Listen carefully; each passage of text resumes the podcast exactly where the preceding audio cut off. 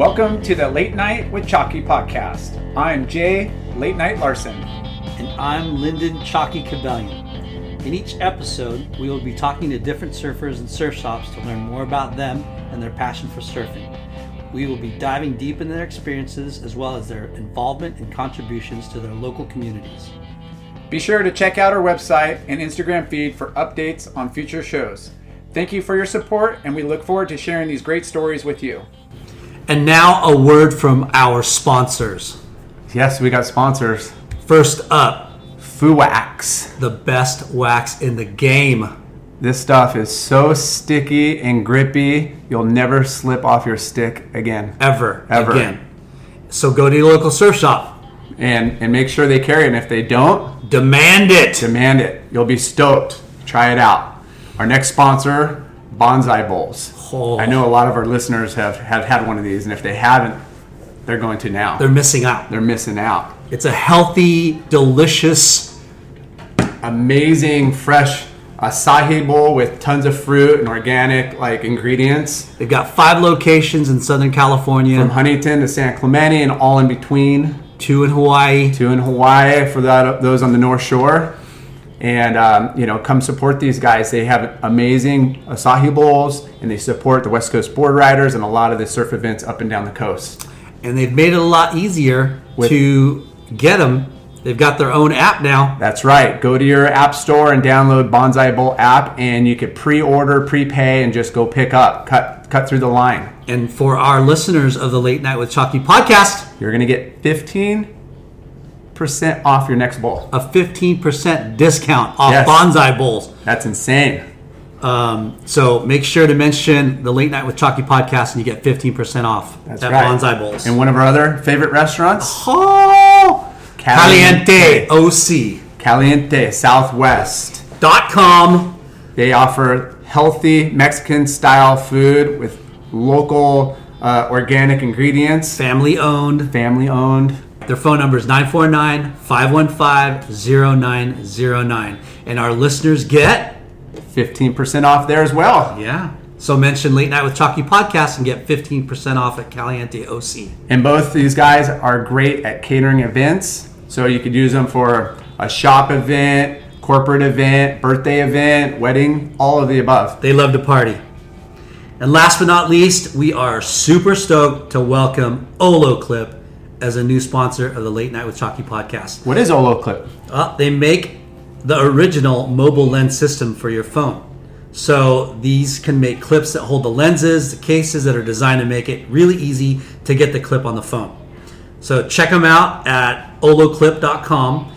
And for all the Late Night with Chalky podcast listeners, they get 10% off. Uh, that's, that's huge. Huge. So at checkout, the code is SURF10. That's S U R F, the number 10, and you get 10% off Olloclip. And you guys got to check check out our Instagram. We're going to be posting pictures with these wide in, wide lens uh, angles, uh, fish eye, all kinds of cool like photo options with your phone. And for you uh, rich dudes out there, like late night, they do make cl- uh, lenses for iPhone 11s. What? What? Epic. Thank you, sponsors. Thank you. Friends and family, brothers and sisters, welcome to the Late Night with Chalky podcast. Welcome. We got an epic guest today, former top 10 pro surfer, shaper, nicknamed the Skeletor. Welcome to the show, Skeletor. Richie Collins. Woo! Drop it in. Richie, Woo! do you Stand cuss? First off. Richie, do you Yeah, cuss? we're, we're uh, round of applause. We Do you- love it. Thanks you- for uh, making the time. Do you use curse No words? worries. Do you use curse words, Richie? yeah, he does. Do I? Yeah. Well, if you hit my finger with a hammer, I probably would. If he Oh. has a jersey on, he would. If I don't wear them anymore. No, I think the proper way to introduce Richie motherfucking Skeletor Collins. One of the most iconic surfers of Oh all my time, gosh. Can't, Ten- you can't you can't start off like that. Come on. We 10 did. o'clock. We did it. No, can't start off like that. All right. Yeah. Richie, uh, you're from Newport Beach, right? Yes. Uh, tell Born us how. Uh, Tell us uh, how you got into surfing and when. How old were you? Well, my father, Lance Collins, started a company called Wave Tools back in 1969. Wow. and um, he just got really into it. He was building boards in the '60s and doing other crazy things in the '60s, and uh, he uh, just started wanting to surf and build boards. Worked for a few companies and didn't like what they were doing, so he started doing his own thing, and then ended up being a company and got further and further. And I started surfing when I was about probably three years old, and then got more into it when I was about six, seven years old because he had a store down at uh, Newport Beach, down at the pier, right on the beachfront. So I just, you know, grabbed a board one day with my sister, and we just paddled out and started riding the whitewash. Nice. Sick. Right, right there, at Blackie's. Yep, right there at Blackie's, right at the end of the pier parking lot by the showers where there used to be a Pier One Records. I think it was Pier One Records, or something like that. Yeah. Such a good little zone to, to learn how to surf. yeah, it was great. I mean, back back then in the '70s, and there was a lot more waves back then, though. So less people too. Yeah. Way Yeah. less people. We know that for sure. So you and your sister started surfing at the same time, pretty much. Yeah, we Nice. both started surfing the same time. She stopped doing it after a few months or what so, and I kept doing it. And then um, some other little kids were out there here and there. We just met up, you know, hung out, and that's how I got to know all my friends. Nice. Nice. Who are you surfing with as Groms? Well, nobody in particular until I met um, these two boys were down there by the pier one day, and I saw them, so I kind of like paddled over to them and we started surfing with them. And I really didn't know who they were, but we were just kind of hanging out, surf for a couple hours, and then years later, um, they actually started getting boards from my dad, Sick. and they looked familiar to me. And I said, "Hey, you remember me?" And they're like, "What?" And they and I reminded them, and it was it was Mike Estrada and Dave Estrada. no way. No, sick. I thought you were gonna say Gary Edgar. Oh no, he, he was later on in the teen time when we were doing the WSAs together. Nice. Nice. I, I, I saw Estrada this morning surfing the pier, Oh yeah, where? Yeah. What pier? Huntington. Really? He Yeah, was he at made- Knightson? I know he makes his way up here. Yeah, I've seen Wow. him out there a couple Once times. in a while. Yeah, I see him out there a couple times lately. Wow, that's crazy. Well, it's So- one of the only places to surf right now. So unfortunately. Yeah, well, you know, there's always some little secret spots here and there. Yeah. Yeah. So you obviously with the dad being uh, you know a shaper, you, you grew up riding his boards right away. Obviously. Yeah, I actually Okay, it's time to commit. 2024 is the year for prioritizing yourself. Begin your new smile journey with Byte, and you could start seeing results in just two to three weeks. Just order your at home impression kit today for only $14.95 at Byte.com. Byte clear liners are doctor directed and delivered to your door. Treatment costs thousands less than braces, plus, they offer financing options, accept eligible insurance, and you could pay with your HSA, FSA. Get 80% off your impression kit when you use code WONDERY at Byte.com. That's B-Y-T-E dot com. Start your confidence journey today with Byte. The spirit of performance is what defines Acura. And now it's electric. Introducing the ZDX, Acura's most powerful SUV yet. Crafted using the same formula that brought them electrified supercars and multiple IMSA championships, the ZDX has track tested performance that packs an energy all its own. Unlock the energy and order yours at Acura.com. Um, no, actually not. Really? I, uh, basically, would just grab a board out of the store and just start riding it, and then I started getting better and better. And um, he would never make me a board, so finally, my friend that had an Animal Tracks that he traded into my dad, I started riding that board. And it was like a six foot single fin from like '76 or something like that, and. Uh, I was just riding that every day and started going down line, doing a couple turns, hitting the lip a little bit on it, and uh, uh, finally, guys were the boys around town going, "Dude, what's your problem, Lance? Why don't you make your kid a board?" Proper proper board, man. It's a six Yeah, footer. That, that, was exactly. a, that was a gun back then. So luckily, in '76, '77, the twin fins started popping out and getting really popular. So, um, one day he made me a board, Nice. and I was, I think, eight years old. Wow. Sick. and it didn't work. It was a twin fin. It didn't work for me because I was so used to riding single fins. And back in the day, if anybody remembers going from a single fin from a twin fin, you would take off on the twin fin, you go right, it would go left. Yeah. So it was a whole different surfing uh, style to have to adjust to.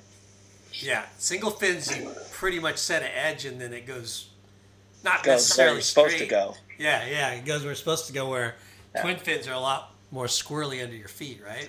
Well, back then, twin fin was a twin fin, but Yeah. nowadays the twin fins I'm making right now are working like tri fins, and the guys riding them are riding them in big waves. So, Yeah. or you know, more than just tiny flat waves. So, did you quickly progress at, at surfing? Like, did it Yeah, come to you naturally? I did. I met some more friends from the store. Uh, you know, a bunch of my guy, my dad's teen guys, you know, that I grew up with that were older than me, and a, and one kid I grew up with that was a year and a half older than me, Paul Ebel from 36th Street. You know, we became really good friends and grew up together. Another kid, Bobby Knickerbocker, became really good friends with, and um, Jamie Reedling and uh, all his brothers, and you know, it just became this really big group of kids, and um, we just started surfing against uh, with each other every day, and you know, uh, got to know more kids as I got older, and then when I started high school, I got even more friends Yeah. like Todd Miller and stuff like that, and uh, my friends that you know from Harbor, Dave Giddings. and stuff. Yeah. Uh, yep, Dave, Dave Giddings actually started um, almost writing for my dad back when I was about 11, but he didn't. Uh, but his brother Greg did. And then uh, Greg went on to shaping his own boards and coming out with his own company. Yeah. But, uh, you know, I just started surfing more and more, getting in competition, and uh, started doing the WSAs and uh, started coming to Hawaii when I was 11 years old and started coming Damn. over to the North Shore when I was 13 and living over here every winter. So So, so awesome. you're doing WSAs Was that with your dad, and- your parents, or or through Uh, no, sponsors? uh, first time I went to Kauai. Uh, my dad's been going to Kauai since the '60s, and that's when he met uh, Titus and the Kinimaka family, and became really good friends with them, and started making them boards back in the late '70s or early '70s, I think. Late, I can't remember, but it was you know pretty early in the '70s. Yeah. And then um, I flew over with them one year in '80 and met up with them, and we hung out for a few weeks in Kauai and had a good time, and it was very interesting and scary. Yep. Um, back when the day when there was only one stop sign on the whole entire island, which was a blinking light, and a couple stop signs um, here and there that you'd hardly ever run into. Yeah. So very interesting. So Hawaii's like a second home to me. You know, I've been coming here for 40 years, or going over there for 40 years. So. It's it's it's a beautiful place. So, did you get familiar with kind of bigger bigger surf? Um, you know, getting experience out there at a pretty young age, and Yeah, I I uh, came over here when I was 13 by myself and came to the North Shore and stayed with the Angulo family um, back in uh, '82, I think it was. And uh, first time paddling out at sunset, yeah, it was interesting. so took off on my uh, one of the biggest waves I've ever taken off on on the West Peak, and uh, on a six six single fin from a Danny Kwock pintail model from back in the early '80s Nice. or late 70s, early 80s, but um, it was uh, very interesting, and I fell in love with it ever since. So Who, who uh, but you but you but you hung around and watched the contest, the Triple Crown over there and stuff. So you're probably pretty pretty psyched. yeah, to- well, when I came over here, there was the uh, Sunkist World Cup, and Tom Carroll had won it that year against MR, and I was walking by the final, and I went to surf VLAND at the time, and uh, then when it was over, me and my buddy Mark Angulo ran back to his house, grabbed our bigger boards, which was a five eight and a six six, and uh, decided to paddle out, and uh, it was pretty cool. It was just, I mean, imagine imagine seeing sunset, the most perfect you've ever seen it, and that's how it was. It was like a northwest with a west in it, and it was beautifully, perfectly offshore glass conditions, epic. And, How big? Uh, it was awesome. It was during December, so I was on my uh, what did we uh, Christmas break. nice. How big was it? So, um, it was solid six to eight foot, you know. So um, for a 13 year old, that was only about four foot nine at the time, four foot ten, weighed about 85 pounds. It was pretty big. Yeah. I can imagine. So, So, so uh, you started surfing amateur contests in the area. Were you starting to win them? Um, well, in Hawaii, I didn't start surfing the Hawaii comps until I think I was 16 or 17, but I was coming over, I was going over there um, every year after that. Yeah. And I start, I you know, I started hanging out with the the Bedros, stayed with them a Yeah. couple times, and uh, got more into big wave riding. And then I moved in with Bradshaw for a couple years. Nice. So I was living with Kenny Bradshaw, and you know how that goes. Yeah. Yeah. That guy- Maniac. Well, let's Yeah, let's he- go he- back to let's go back to made- your. He made me start surfing big waves. I had no choice. that probably prepared you for the pro tour, though, right? Oh, he sure did. Yeah. Without his help, I would have never done anything over here in Hawaii. Yeah. So let's go back to your Newport Grom days. Uh, you mentioned Kwock and Parker, um, or not? You didn't mention Parker, but Reeling. those those Yeah. when you you're Jeff a little Parker, younger than those Danny guys, Clark, right? Preston Murray, John Gothard, Schmark, Mark Mangan, and uh, see who else was uh, one of the main characters there. Um, I think there was a couple other boys that were kind of like following behind those guys that Yeah. you know I, I surf with every day.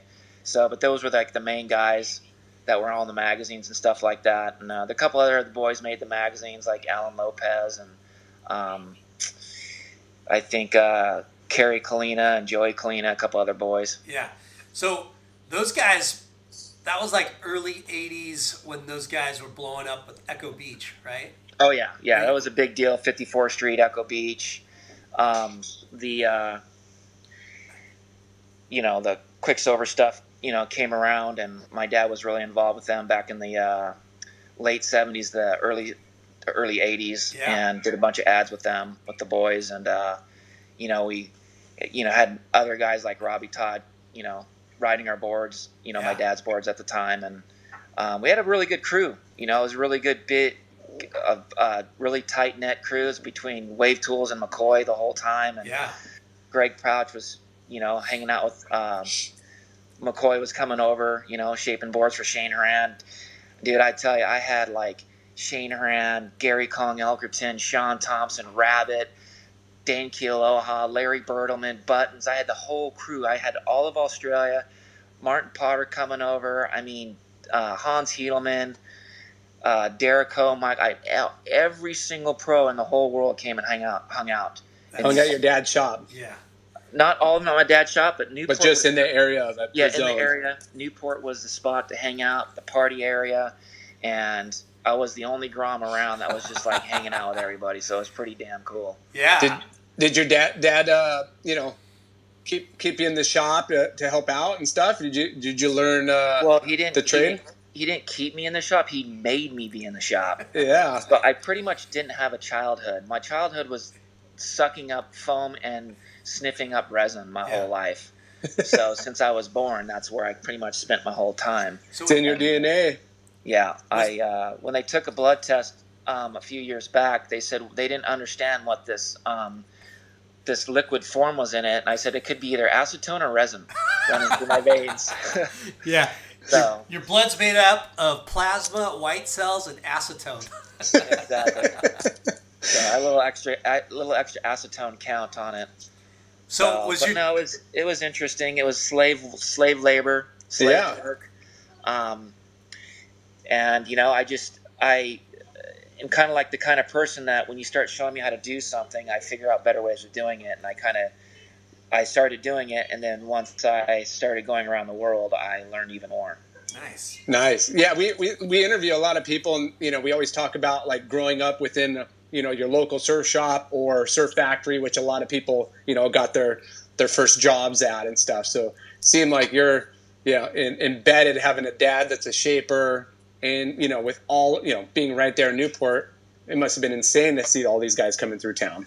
Well, it it was unbelievable. It just you know, you're growing up and you're seeing all these magazines and stuff, and you're watching Gerry Lopez do that bottom turn at Pipe. That was just the most incredible thing, and you're like, God, I want to surf that. And you see the sunset pictures of people pulling in, and you know, PT and Ian Cairns coming over into my shop with the Bronzed Aussies and building boards with Shane Horan was just like, you know, there's there's so much stuff, you know, that as I speak, memories come up, and um, just looking and studying those photos and then watching the, you know, uh, Big Wednesday and um, uh, Endless Summer when that came out, and just Yeah. Yeah. just knowing that that is what you want to do. yeah. That yeah, you that's yeah, that's your goal is to Yeah. emulate and be one of those guys. Yeah. What's What's crazy is like you know, the the late '70s, early '80s, Newport was like the epicenter of surfing for a while.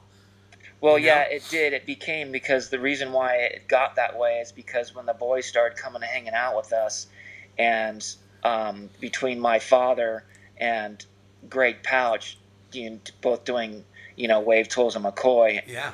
they pretty much and got it going mostly with you know Bob McKnight, you know with the Quiksilver thing, and that's kind of what exploded the Echo Beach Yeah. thing, and then you know Bob Hurley was kind of in the mix of that, you know working for my father shaping boards in the mid '70s into the later '70s, and then um, it's like it was like a swarm. Yeah. You know, it's like here's the here's the the main beehive, and everybody from around the world came to Newport Beach. You know, Yeah. and there was the Huntington crew too. Like Bud Llamas would cruise down, and then you'd have guys like Steve Webb and um, Randy Wadine and uh, other guys. Man, who else is out there? Um, The Hawks, the Hawk uh, brothers, the Hawk, the Hawk Ba- brothers, and Parmenter. well, Bam Parmenters, they're they're from uh, they were from Newport from back in the '70s, but they moved up to uh, Carpinteria. SoCal a long time ago. Yeah. San Yeah. Luis Obispo area, Cayucos, and then um, uh, you know they Parmenters were riding for my dad back in the early late '70s, early '80s too. Oh, that's right. Now And- I remember that.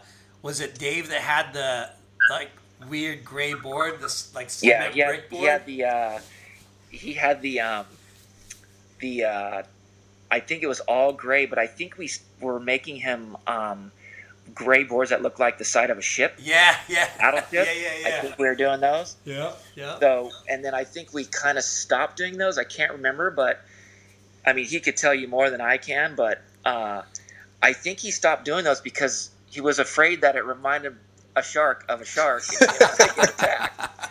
So, but I was just little, man. I remember going up there when I was about 10, 11 years old, 12 years old, a few times, you know, and then uh, uh, going up there a lot after that. Yeah. So Those those airbrushes are so CCS, Central Coast Surfboards. Yeah, that was the that was the surf shop we used to sell our boards to. Yeah, those those And you, you, they, they competed in the WSA and everything, so you guys cruised up and down the coast. Well, yeah, I used to go up there to do the WSA up at uh, Cayucos Pier, Yeah. and it was uh, very interesting and um, mostly San Diego though. I only went up there once in a while to do the contest up there, but we mostly went to San Diego and just around town because there was back then there was divisions like uh, there was like uh, the one A division, the one A B division, like certain areas like. Um, Yeah. Like there was like the full Huntington area where all the Huntington boys we all surfed the WSA's, and once in a while we'd linger out. If it was like an invitational, we'd go down to south or we'd go up north, and it would be like, um, uh, say our section is one versus section two, Yeah, you know, and that's kind of what it was back in the day. yeah. I think Huntington's Division Five or Area Five, whatever they did. Maybe it was now it is, but back then I think it was we were one A and they were one AB or something. I can't So- remember. So awesome. So you, you mentioned you started shaping early, right? How old were you when you started Yeah. shaping?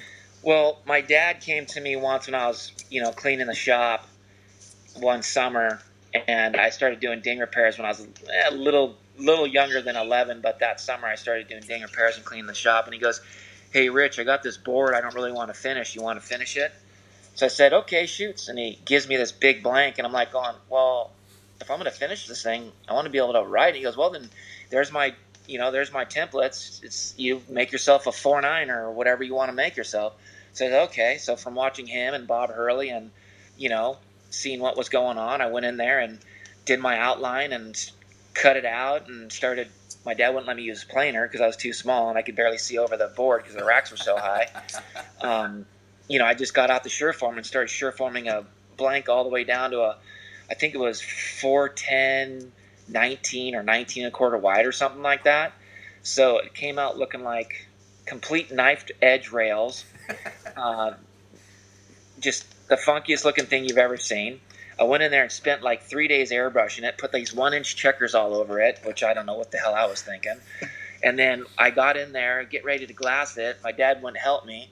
So I just said, okay, you know, watching the guys in there glassing boards, I said, oh, what the hell? I'll just do this. And so I pulled the glass, cut it out the way they, you know, I watched them do it, shot off a batch of gl- resin, and in the middle of it, the thing went off on me. what the hell's going on here? And I ran out, like, what do I do? What do I do? What do I do? And then, um, So I when you say it went John- off, it was smoking. no, no, the, Just the ca- resin went off on hardening. Me when it, Yeah. it started hardening. Okay. And I'm like, didn't know what to do. I think John Collins was there. He goes, oh, just pull the glass off real quick. Hurry up, pull it off. I pulled the glass off, threw it on the ground, and start cleaning all the resin off the board. And then my dad came in freaking out, going, what happened? What happened? I'm like going, oh, the resin went off on me. He goes, what? You wasted the resin and that glass? Man. He's like, man, that cost me like three or four dollars. You know, like freaked out on me or something. I'm like, well, dude, you're the one who said you wouldn't help me, so I went and did it myself. Oh, it's so awesome. So right then and there, I think it was John or my dad. I can't remember. You know, they showed me the steps, the resin- mix. showed me how to you know mix the resin correctly and how much resin to use. Dude, I didn't know. I just you know putting this much re- a certain amount of resin in five cc's. I probably put that much resin in 25 cc's. I don't know. Yeah. You know. So, but no, you know, you learn from your mistakes. Got the bottom done. Got the deck hot coated it. Got it all the fins on and everything like that. Unfortunately, I couldn't sand it because I was too damn small. The machines were bigger than I was. Yeah. So Rick Wheeler sanded it for me and did a really good job. And it worked? Um, no, it went fast. Would you make a twin fin swallowtail? Uh, it, it went really, really fast once I took off on the thing. But when you went to turn it, it just kind of dug rails because there was no like, there was no like, you know, if you can see my hand, it was just, it just looked like that.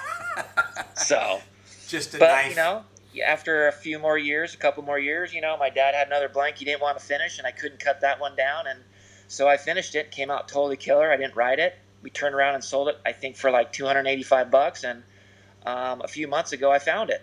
no way. No. Sick. That's Second awesome. board I ever made. Was a twin fin. Sick. Wow. And I've got Incredible. I've got it at home. So, So- obviously, your dad was your first sponsor. Who who was your? Uh, Um, Well, if you want to call making me a board once every year, if that, a sponsor, I guess so. but was Actually, he, uh, no, no, no. Quiksilver was my first sponsor. Really? I got, I got free. I got a couple free pairs of shorts. nice. How old were, are you? Were, were you who was getting you up and down to the, the contests like the WSAs and stuff and, and well, traveling? because my dad was, you know, driving. He's he was doing them too, so he was taking me up and down the coast, surfing those with the family. We'd sleep in the van with my mom and my sister.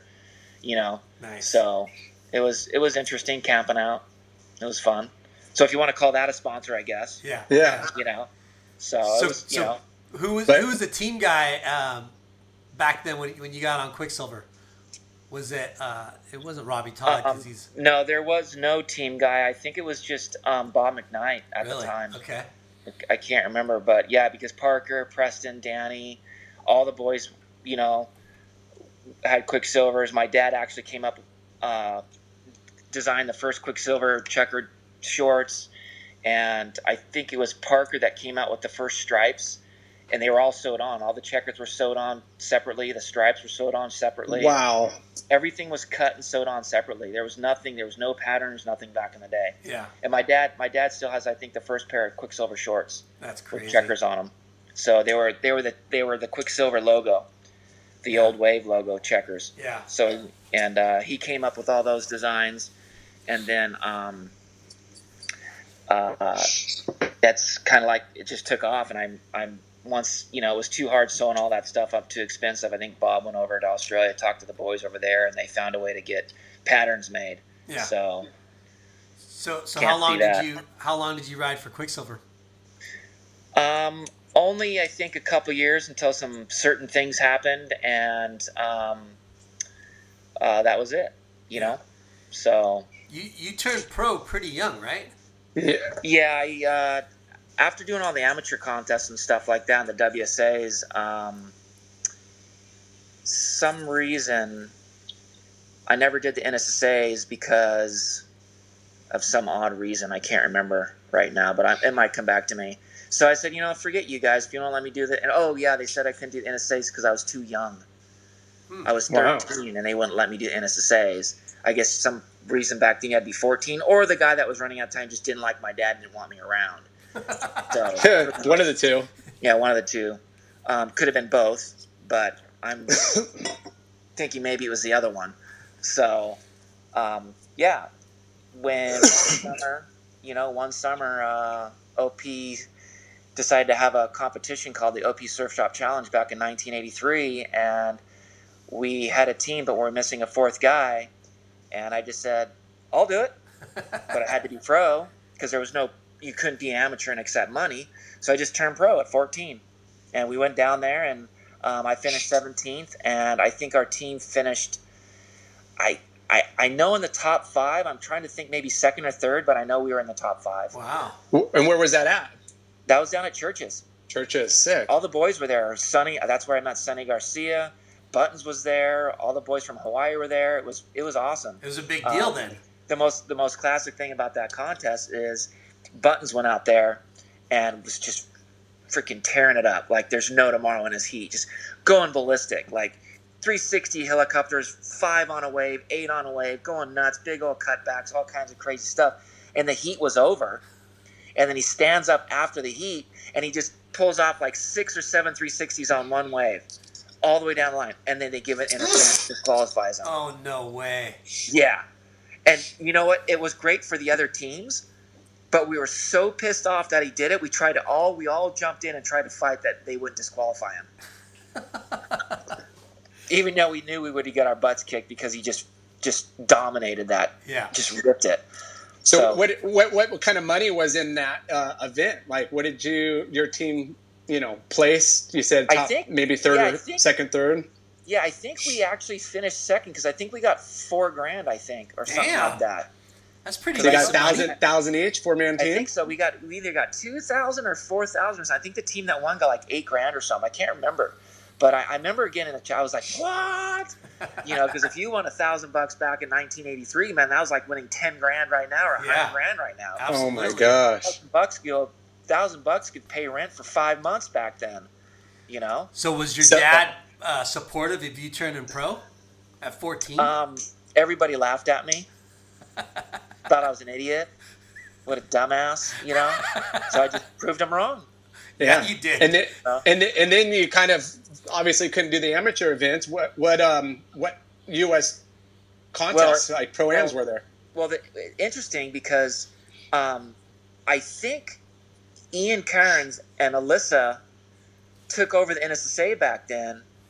I'm not sure because they came out with a um, an Explore Pro s- series oh wow. That Greg Mongol, Dave Palmer, John Palmer, um, Craig Coleman, uh, Mike Crookshank, the Lamb brothers, um, Todd Martin. Uh, I could go on and on. Yeah. I mean, the McNul- McNulty, McNultys, they all started surfing it. Wow. And so I started surfing that and learning from them. Jim Hogan, I mean, all those guys, you know, Mike Parsons, everybody started surfing them. And then Joey Buran came up with the PSAA that same year in 1980. It was 84, 85, I think Joey Buran came up with that series. And they all started surfing that. And I'm like, wait a minute. I want to surf that Yeah. Yeah, started surfing it too. So it actually part, you know, worked out pretty well because I, I still got to compete. And that, then I started coming over here to, you know, going over to Hawaii a lot. Yeah. And that's when I, you know, because I, I started competing against the Hawaiian boys, all of the boys back in the day in the U.S. U.S. Um, with the U.S. championships. You know, Yeah. that's how I met Ricky Irons and the Brock, the uh, Brock Little and his and his uh, and um, the Little Brothers and uh, the Budroes and um, Shmoo. God. Maybe who, who did who did you end up uh, getting sponsored after Quiksilver? Like, how did that Um, roll into the basically next after- sponsor?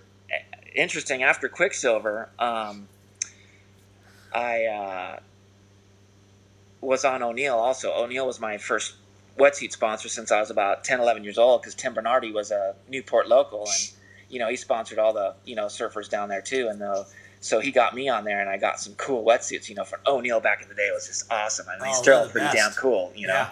but um, so I rode for the O'Neill for a few years until when I turned pro, they basically um, said no, they're not going to pay me. And they're going to worry about the older guys like you know, Shaun Tomson and whoever was on the team at the time. And I said, okay, whatever, you know, I'm good to go. And then uh, my dad said, hey, my old buddy Wayne Brown owns Aleeda. Maybe we can get hit you on the Aleeda wetsuits.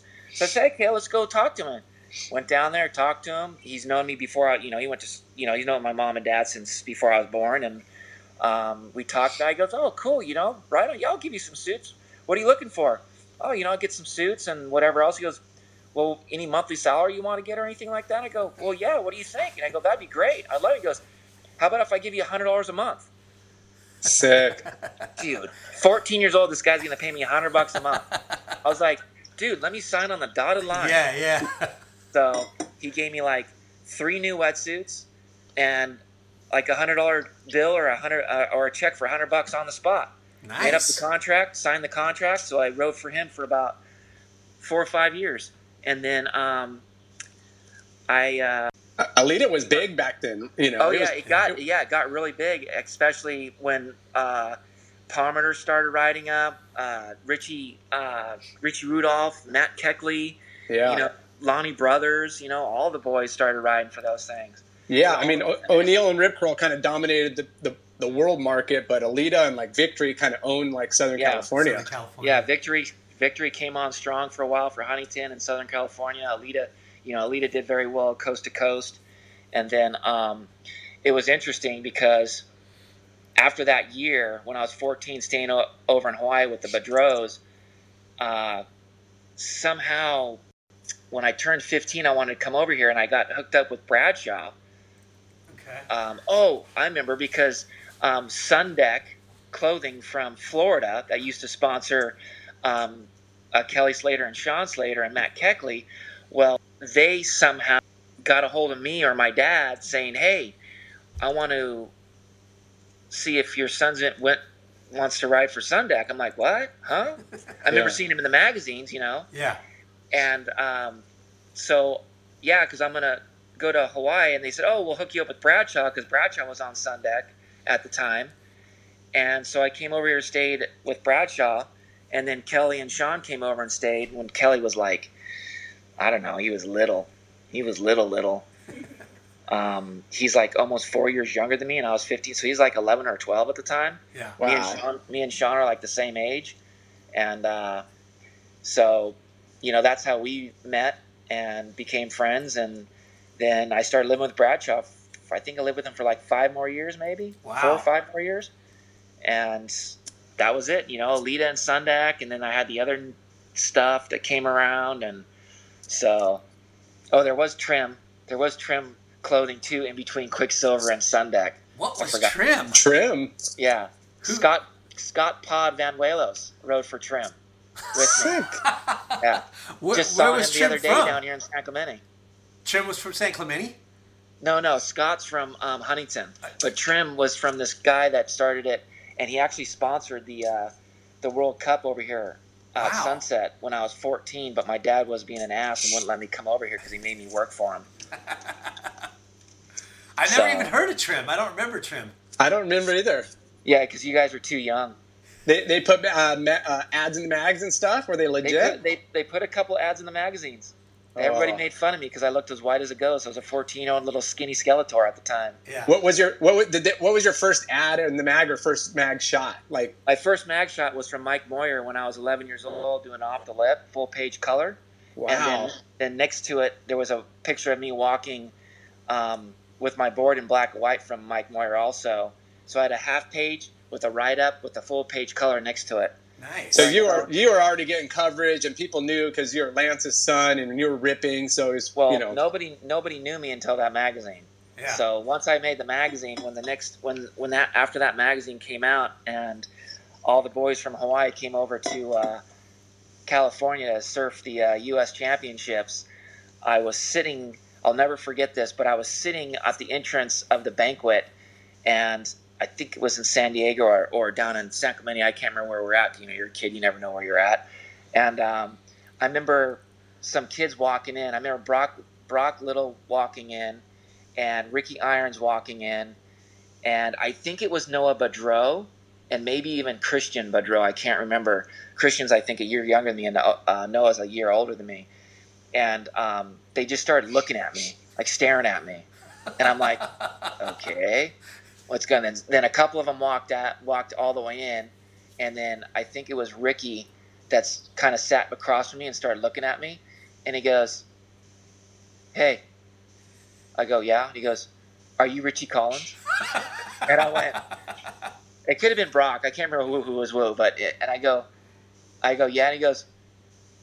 So you're the one that makes all the magazines, huh? and I went, I go, yeah, I've been in one. He goes, oh, so you're the one that's we're here to beat. I'm like, and you are. Oh, my name, I think I can't remember. I think it was. I had to have been Ricky Irons, and he, he goes, I'm from Hawaii, Rocky Point, and I'm like, oh, cool, nice. I can't wait to go over there. You know. Yeah. um, that's how I met all the boys over here, you know. That's and then I came over here when I was 13 and stayed right next to Ricky Irons, and we became really good friends. And oh, Marty Thomas, which used to be Marty McClurry back in the day, Yeah. he was living right there with his mom because he's from uh, Seal Beach. Yeah. And then um, I think Ricky and uh, Mark Angulo said, "Hey, do you know a guy named Marty McClurry?" I know Marty Thomas. I go, no. He goes, well, he says he knows you. He's from Seal Beach. He said he grew up in competing. He's like, oh, I have no idea. And so he showed up. and He goes, hey, Richie, what's up? And I go, oh, Marty McClurry. No, what? So he Oh, changed his last name. So, but yeah, it's it's you know a lot of story, man. It's pretty cool. Yeah. That's, I mean, that's the beauty of our industry. And I mean, a lot of, you know, like you meet people along the way and they, you know, surfing's a small, you know, industry, a small network, and you're, you're going to be friends with those guys forever. Oh yeah, me and Ricky still talk here and there. I see. I haven't heard of from Budroe for a while, but went from, uh, uh, I mean from Noah f- for a while. But Christian, once in a while he says hi on Facebook. But his little brother Mike, Micah, we always talk on Facebook Nice. because when I was living over here with them at Waimea, they, him and his sister were like five and seven. You know, just little little toddlers. Tell us So- more uh, about uh, surfing Hawaii and, and, and having uh, Ken Bradshaw freaking get you out there. You know, Well, like it's, it's interesting because when I started staying with him, I brought this 610 over and a seven six. It was a 610 double wing square tail and a, a seven six double wing swallow. And I pretty much rode those boards every day at sunset. And then I had the shorter boards for Rocky Point and stuff like that. And learning how to surf Rocky Point, you know, when I first came over here and stayed with the Angulos was pretty scary you know, you got the Death Rock and stuff like that. And then the next year when I stayed with the Budroes, you know, walking all the way from Waimea all the way up to Rocky Point and stuff, and then they're hitchhiking. And I was scared to hitchhike, you know, but that was the way to do it around here. Learning how to surf all these spots, and then when I started staying with Bradshaw, it was like, you better be up by 5:30 in the morning and be ready because we're paddling out at dark Every day. every, He's on it. every single day, no matter what. yeah, it didn't matter if it was closing out or if it was two feet. We were paddling out at dark, yeah, and he, I would be asleep. Well, I couldn't really sleep because you know the waves are breaking and there's cars driving by his house all night, and every single morning I'd be like my eyes wide open, waiting for the knock on the door. so the few times it was a knock on the door, get up, we're out there. How big is it? It doesn't matter. Grab your six ten. Oh my gosh! I'm like, okay. Did he make you surf Waimea? Um, no, he never did. Okay. So, uh, because it was never really a spot to compete. It was just because he was competing in the Triple Crown. But, oh, well, he didn't do pipe and Haleiwa. He just served sunset. So we Yeah. caddied for each other. So I would stay with him before the contest. He taught me how to caddy. He taught me where to line up. He taught me which is which, the swell directions, how to time everything. I mean, it was like, it was like throwing 20 years of experience Into one in session? a month. Okay, Yeah, yeah. I Yeah. had to learn, yeah, and and he says, "You make a mistake out here, you die." Yeah. Simple fact. And we didn't we didn't walk the beach and paddle out. We paddle out through Kammies at dark. okay, and I'm like, dude, there's boulders over here. He's all, just follow me. I know the route. I know the path. There's a path you take. You go right out. And all of a sudden, you know, you're starting to get hit by these bumps, and it's pitch dark, and it's like you can just see a crack of light with the mountains. You're like you're scared out of your mind. Dude, I was 15. I was freaking out. You know. Yeah, Yeah. I can imagine. So every single winter, I How- lived with them for like two months. What was your favorite spot out there? I, I kind of picture you liking uh, Haleiwa a lot. No, Sunset, my Sunset? favorite. I love the I love the rush of paddling into the wave. And by the way, I'm afraid of heights, so every time I paddle in waves, I usually shut my eyes before I take off. And um, No way. yeah, I. I can't. Like I said, my first my first trip over here when I was 13, the first big wave I took off on West Peak Sunset. I paddled into one. I, I look. I, I freaked out. I panicked. I pulled back. You know. But the second wave I took off on, I had to close my eyes to make to drop in. That is You know. incredible. So, um, so yeah. I mean, it was it was uh, that first year I, I stayed with them. The second year I stayed with them, um, I brought some more boards over, and then he then he said, "Hey, let me make you a board." I go, "Okay, let's do a Richie Col- let's do a, uh, a Richie Bradshaw Kenny Collins model." It sounds good. So we went over there into his bay and we shaped it. Used my my outlines and his outlines. We put both of my dad's and my expertise and Ken's expertise together. We shaped the board and it worked insane. I was on pump uh, filthy habits riding that board. Is that and, the board uh, you're riding? That's cool. Board board was insane. I still have it. Nice. Awesome. So it's not in two pieces. It's in one. Nice. So so going back to like early like you know you're competing in the NSSA PS you know the PSAA was kind of taking place. Was there was there you know um, was there ratings like where you Oh, had yeah. to like There or you just like trials you know did you how did how did that work first year? Well, there was there was ratings. The um the uh, you know NSA Explorer division that came up with the Pro Am series, uh, the Pro series, that was ratings, and it's been a long time. But my first year didn't go so well because, like I said, when I was 14, I was still learning. Yeah. Yep. And when I when I, the winter of thirteen, when I was over here for December, I grew um, an inch and a half in nine days. What? Okay, so when I came back in December for Christmas, when I was over here for nine days, I was sick with strep throat and everything. Every for like the whole time, full fever, but I still made myself go surfing because I'm the only one on the North Shore by myself. All the kids are supposed to be in school, and it was empty. Nobody surfing at all. Wow. So I found my way around to V-Land, you know, and so that following year, in 1983, I, when I came home that January, my dad made me a five three because I brought a five one to Hawaii, and I was taller than it when I came home in nine days. So I grew like an inch and a half to two inches. Okay, in nine days. I'm not kidding you. That's so Okay. weird. did you have gnarly growing pains and like I was so, I was so messed up because I was a I was a windsurfer too. So I windsurfed backyards eight to 10, 12 feet with Robby What? Naish back in the day, watching him windsurf. I was really into windsurfing at the time too. Ken Bradshaw got you into windsurfing? No, no, my dad did with Steve Walden back in 1979. I think when windsurfing started coming Wow. on, um, that's when my dad started doing windsurfing. And he and he sponsored the number two, one of the number two windsurfers in the world, Court Larned, and he um, also sponsored the, I think it was in the Olympics back in 1980 or 82. I can't remember the the guy that won uh, in the Olympics um, in windsurfing. I can't remember his name, but my dad ended up making like over 100 boards for Germany and stuff like that, windsurfers. Wow. But um, so when I got that board, made me a five three, and I you know I glassed it and put the fins on and sand and everything because I was building boards by then. I by the end of January, I was an inch to two inches taller than it. So I was stuck. Puberty hit. I was stuck on a 5.8 Lazer Zap. By the way, Lazer Zaps when they came out were the worst board. Sorry, Shane Horan, the worst board ever known to mankind. Yeah. Some people liked them, but they sucked. Uh, um, my dad stuck me on this 5.8 Lazer Zap and would not make me another board. Why? And I was so pissed off because his board did not work. Because he didn't want to make me another board, and I grew out of it because he was a selfish son of a bitch and wouldn't make me any boards. Stop Yeah. growing. You're you're you're, Yeah. you're costing me money. Exactly. So thank God in about a few more months, four fins came out, so he had no choice but to make me a four fin. he made me a five six four fin, and it worked really good. And that's when the, the new designs of fins came out and stuff.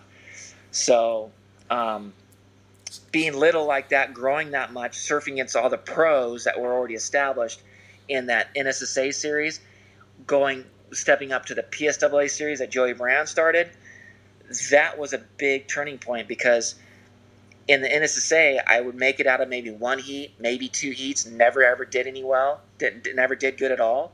Yeah. And but I still finished in like the top 16 out of like 50 surfers, which wasn't bad. Yeah. And then finally, finally, I made a final and finished second. Nice. Where was that? Wh- In which contest? That was the NSSA. It was down in San Diego somewhere. I think it was Torrey Pines, maybe. Okay. And you know how bad Torrey Pines is for contests. Yeah. uh, 15 minute paddle out from the beach start, closing out four to six foot. You got 15 minutes to catch four waves. In the final, you get 15 minutes, six waves. Seriously, So Come on. retarded. dummest thing you ever heard. Hot Yeah. four and, man and- heats and you have to six man pay for that too. You have to Yeah, give you them have to- money for yeah. for that. Yeah. And How many people I, in a I heat? I won 85. It was it was 125 for first and 85 bucks for second. How many people in the heat? Four, no, Four? Six guys yeah. in the heat. In the final, yeah. Yeah. So I got So 85 bucks. So when was the turning point where where your talent and and being a pro? Well, what happened was after that year, and then the PSAA started up. I think I was 15. Yeah, I was 15 because I couldn't drive yet. Um, I met some boys from Oceanside, and I pretty much started going down there and making some of my friends uh, boards down there, and uh, hanging out with those guys, and became part of their crew down there. Okay. And uh, so I pretty much started living down there a lot. Um, Who were those And- guys? Lambrisi Um, or huh? not Lambrisi, right? Well, Lambrisi came on the scene because you know he was a professional boogie boarder, from what I know, and so I guess he was getting picked on, or people were making fun of him, or something like that. So he started surfing, and and he hate, and he's the kind of guy who's fully competition, like gnarly com- com- competitor, Yeah. biggest ass in the water you've ever met. Wait a minute. We're talking to Richie Collins though. No, he was. Where do you think I learned it from? You think I just learned it because I learned it? What? Craig Mongol, Mark, uh, uh, uh, uh, John Palmer, Dave Palmer, Craig Coleman. Yeah. Uh, Sunny. not not Sonny. No, it was way before that. I learned all this stuff way before that. That's so I learned awesome. if you if if you show up to the beach at a contest and you think you're a pro and you ask me for wax, I will kick your ass. Don't ever ask me for wax. Okay? If you walk up to somebody and you look at them, you meet them, you stick your hand out and you try to crush their hand. Okay? There are no friends in this industry. Everybody is your enemy. Okay? You guys have no idea the way I was brought up. yeah. So, Who was the most intimidating and who was the worst? Was it um, Bam Bam? No, not him whatsoever.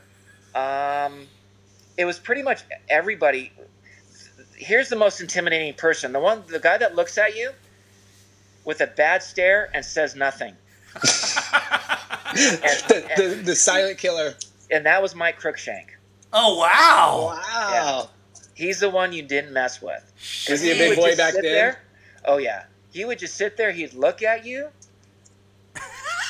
and turn turn away, and you just knew he was going to rip you one next to the other. Wow, that's there was crazy. there was no beating that guy. That guy would just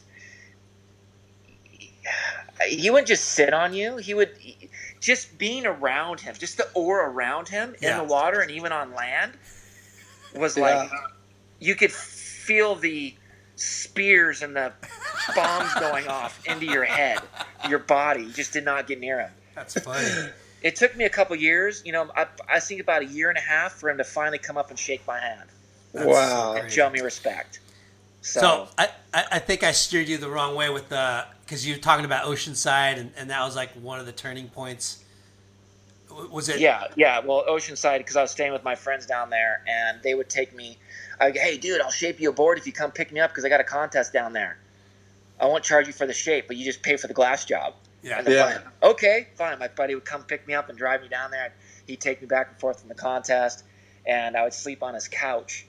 and uh, Tom Jones, good old Tom Jones, and I met all of his friends, um, uh, Mark McGinnis, uh, Robbie, uh, rest in peace, Robbie is a great guy, super good surfer. Chewy Reyna, um, we Chewy. were, me and Chewy were always at each other's throats because we were competing against each other Yeah. and uh, my really good friend Eddie Easterman, um, uh, Jamie, uh, I can't remember his last name, and then uh, another really good friend. We became really good friends with Paul Vasquez. Uh, just full crew, man. Yeah. Got into got in with the full crew. Did, did you get like uh, hit up by, by some of your friends? You said you said you, you were shaping boards for, for your buddy to pick you up. Was For there other rides, yeah. guys? Oh yeah, for rides. Hey, um, I need a favor. I'll shape you a board for free. You just pay for everything else, and I won't. You won't have to pay for the. I mean, dude, gas prices back then were like, what, 15, 25 cents a gallon or something like that. Thirty cents a gallon. Back when 1983 or something. You know, Yeah. they're super cheap, and you know, I I get paid 10 or 15 bucks to shape a board. You know, and then they wouldn't have to pay the 10 bucks, and 10 bucks is like 100 bucks. Yeah. Yeah. It's it was it was a big deal back then. Win win for everybody. You get experience, you get rides, you get to you know improve your shaping skills, and uh, you know connect with your boys. So yeah, you know, going down to Oceanside too, and they, you know, actually, you know who was a gnarly competitor? Um, uh, oh man, he's a shaper uh, back then. Everybody got his boards back then. Um, you know who else was not? Uh, the Barr brothers. They Oh, were yeah. oh. David and Paul Barr. Oh my Yeah. gosh, those two guys were heavy, and they didn't show me any respect for almost two years. Yeah. David Barr showed me some respect, but Paul, I don't think he started talking to me till I was like 16 or 17. so, but um, uh, what's his name? Um, Michael, uh, was it Mike? Aaron? Mike, Michael, Michael Burns. Is that who it was? Uh, Burn surfboards. Burns surfboards. Michael Not from- Barron. Mike, what was it? Barron? Michael Yeah, Barron? Michael Barron. Yeah.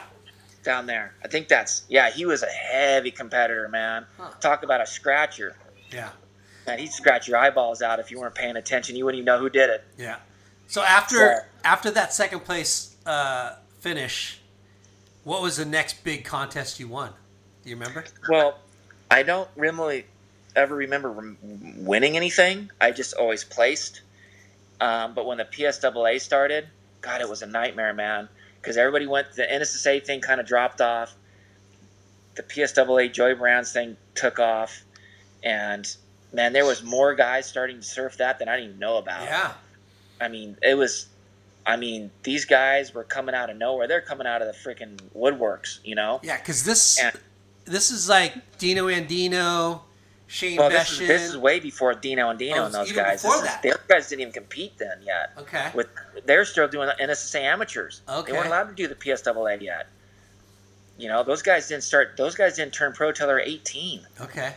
So, and Dino, I think, is a year older than me, maybe year and a half or something like that. Okay. So, um, when I was doing all these, these are the big boys, man. These are the when Jim Hogan's, Mike Parsons, and stuff started surfing. Well, Mike, t- Mike couldn't surf because he was in the top 16, but Jim Hogan's, the McNulty's. Yeah. Yeah. You guys, you, you guys don't know. You ever try to get two of the McNulty's in a heat? Give me a break. When you get Brian and um, Terrence. Brian and uh, no, Terrence? Terrence wasn't doing it. He was amateur.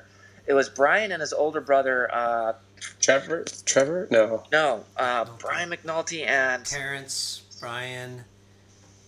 Uh, Ah, shoot, sorry, I can't remember your name right now. yeah. Um, anyway, those two guys in a heat, you might as well not even surf a heat. Yeah. It was like, dude, they'd sit on one side of you, and you could never go. Was was You Andy know? Flamenco uh, somebody to, to mess Oh, with? Oh, Anthony Flamenco, yep. Yeah. He was mellow though. He was mellow. He wasn't a scratcher. He was mellow.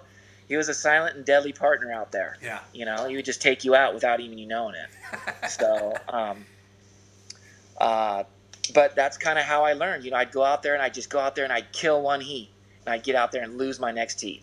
Kill one heat, lose the next heat. It was just ongoing, and finally I make it out two heats. You know, at 15, 16, got better and better, and so by the time I was 16, you know, I got more confidence. I learned more strategies. Coming into Hawaii and living with Bradshaw's, you know, started surfing the uh, Triple Crown over here, Sunset comps, and um, you know, trying to get in a pipe, but it wasn't easy. Trying to get in a Haleiwa wasn't easy. Easy, Yeah. um, but you know, learning all that, by the time uh, I was uh, was at 85, 86. I think it was 86 when I turned 17 is when I started doing good in the in the PSAA, and I got more known over here in, over in Hawaii, in the Triple Crown. Made a couple, uh, gotten a couple magazine shots from over here in Hawaii. Um, made a couple news articles over in Hawaii, and um, you know I became one of the ones to beat out at Sunset because I was good at it. Wow. Finished, I think I finished 17th over here at Sunset one year in the Triple Crown in 1986. I, fin- I think I finished 17th. Okay. So That's- and that's that's starting from the bottom of the trials. Yeah. And there's they were I think they were four to six man heats back in there. They had Wow. tw- 25 minute heats, four waves. Jeez. Just catching four waves at sunset in that time period is mental, minutes? let alone in a contest. and watching, I mean, wa- riding them all the way through valves to get extra points, and paddling all the way back out when it's six to eight feet. There's no jet Length, ski length of ride, man. Lots of widgets. Length of ride. Hey, watching Michael Hogue pull it off was incredible. A few times, him kicking off on some big northwest peaks coming through, riding the wave all the way through, and watching him come through, just jumping up, hitting those bounces, hitting the big chops, making the section, coming up. Sometimes the, the wave was perfect. Him trying to hit the lip at the end, either getting demolished or making it. That was inspiration, man. And you're like, you know, I got to do that too. Yeah. Brad tells all, yep, got to do it. and you know, Val's Reef is like a couple inches deep. Once you hit the lip and come down, Yeah, a little Really? little little flat tabletop in there. oh yeah. So So so um, tell us like how you transition from PSAAs to ASP. Well, I actually started surfing the ASP when I was 14. I turned pro. because they did the trials back then. So you could sign up and do the trials, or There was, yeah, there was the trials into the main event, but you got to understand, I was one of the first members of the ASP when I was 14. Yeah. Yeah. I grew up, I grew up with Meg. We were, we, that was her first job on the ASP, and I signed up for the ASP um, membership in 1983. wow. That's when it started because 81, 82 is the IPS deal, and 83 is when Yeah. um, was it Ian and PT that started that I think so. ASP? Yeah. think Yeah. For sure. so, and that's when I signed up. So I got to surf the stubbies at Lowers. Nice. what Okay, yep, they had it at Lowers, not Oceanside. Yeah. yep. They had it at Lowers for the few, first few, first couple years, and then and then um, that was one year at Lowers, and I think one more year or after that they didn't have it, and then they went or the next year they went to Oceanside North Jetty. Yep. but I got to surf the OP Pro from there on out. So So what was your first big win? ASP. my first big ASP win was the O'Neill Coldwater Classic in 1987. Wow. Was that 87? That was 87. Were you I wearing was, the Aleeda, the black the and yellow Aleeda? 80s. Wait, no, no, no, no. I started the tour in 1987 in Japan, and it was a it was a furlough year or something. Uh, It it skipped years. It it ran into the next year. So I did Japan. Um, I think was Hawaii. There's Australia, and then the, the ASP used to end in March April at uh, Australia? in Australia. So I was rated like 40th going into um, maybe 30th or 40th, something like going into the Santa Cruz event. And I, I, you know, I used to go up there when I was a kid because I had family that lived there, and uh, showed up, and it was like eight to ten foot bombs out the big, big peaks and stuff. And there was a WSA contest going on. I couldn't paddle out. I was pissed. But anyway, I showed up with my mohawk and my Skeletor outfit with my sister and went out there. When the contest was over, started surfing, getting all kinds of stink eyes and people hassling me and giving me a hard time and never really getting in my face, but kind of from afar. Yeah. And um, you know, That was 87? that was 1980 because that was 88. 88, so okay. 87, I started the tour, and it and it ran over to the next year in 88. Got it. So they used to do they used to run over here. So uh, Hawaii was run in December. Pipe Masters was for the you know the Triple Crown was you know in December, Yeah. November, December, and then they go from here. They go back to Australia. Yeah. I think pipe was actually in January. I can't remember. Someone else will will probably write in and say something, but um, it would go over to the next year, and then from from Hawaii they would go to Australia for the end of the year for two months Yeah. Or a month or something for the last three contests of the year. So they came up that year, my first year on tour at the O'Neill Coldwater Classic. Went up there. Who was in the final with you? It was me and Marty Thomas. Wow. No way. Yeah, it was a heavy He was, contest because he was Team me and- O'Neill too, right? Me and him, me and him both came through the uh, trials. yeah. So that he was was, both he was first riding for tour. O'Neill then, right? Yeah, I'm, I'm looking at WSL, pulling up some stats, and you beat Shaun Tomson in the semi. Yep. You beat Barton Lynch in the quarters. Yep. You beat your fellow Californian in the third round, Mike Parsons. So you He was you, not happy because he hated me. Ha, ah, ha Mike. you beat you beat Tom Tom Carroll in round two. So you took That out was a some heavy, Heavy right there. dudes. you took out some heavy hitters. Tom Carroll in round two. And you know who hated? You know who hated me more? Who I beat in the 33rd round? Look who I beat in the 33rd round. Farnsworth. Farnsworth. He was so bent. he was so bent. Scott, you're gonna laugh. I'll never forget when I beat you. Uh, So burnt and pissed off at me. You hated my ass. uh, And then I beat Tom Carroll, another goofy foot- footer in the next heat. And then Mike Parsons thought he was going to get payback for me beating Scott, and I smoked Parsons. I wish we were filming this right now. Oh, so good. Hey, Ah. I mean, you you know, no, everybody knows you you you wore your your passion, you know, on your sleeve, and you No, didn't dude, I had back. no sleeves. My sleeves were rolled up. you, you, you didn't you didn't hold back whatsoever, and you know, So um, take yeah. us. It was uh, it was pumping then, right? Um, no, actually, during the trials, the waves were pretty good, and then the heat against Farn- Farnsworth, the waves were actually really good, and uh, I I don't know how I beat him because goofy footers surf really good out there. Yeah. I might I must have just caught the better wave because you know, like I said, when I lived with Bradshaw, he sh- he taught me how to study waves, so I would sit on the point on the cliff and study every single day the Wow. waves. And that's what I did. So I knew what the first wave was, second wave, or third wave, which ones to catch, which ones not. And that's kind of how I ended up beating everybody. But with Tom Carroll, it was a southwest wind. It was blown out. It was about four to six foot, choppy as can be. And I'm like, wow, this sucks. And I had these guns that I had made for Hawaii that I brought up there. So I took out this 610 um, uh, bump diamond that I had made. And I went out there and rode that in my heat. Everybody's laughing at me, walking out there in this big old gun. It helped with the No. chatter though, huh? The it helped with the chatter. And, and all I hear is PT. Thanks, PT. Oh, Tom Carroll, this, blah, blah, blah, this, blah, blah. I'm like, holy crap, I'm losing. I'm like getting my ass kicked. So every time I was looking at the waves, trying to figure out which wave would be best, I picked the right waves. And I just started blowing up on these things, doing big turns, cutbacks, doing everything I could to beat Tom Carroll. And then there's PT not saying a damn thing. oh, there's, yeah, there's Richie Collins catching a wave. You know, yeah, he's got, he rode it, you know, whatever. And I'm probably go, what, bro? No, nothing. You know, I was like, dude, what's your problem? Right? Brew, whatever. You know, like- so give it give a shout out to the Grom. yeah, exactly. So once I'm like, well, I just lost this heat. So you know, back then it was like uh, diff- different type of a judging scale, and there's different numbers, and Yeah. so you had to wait longer, right?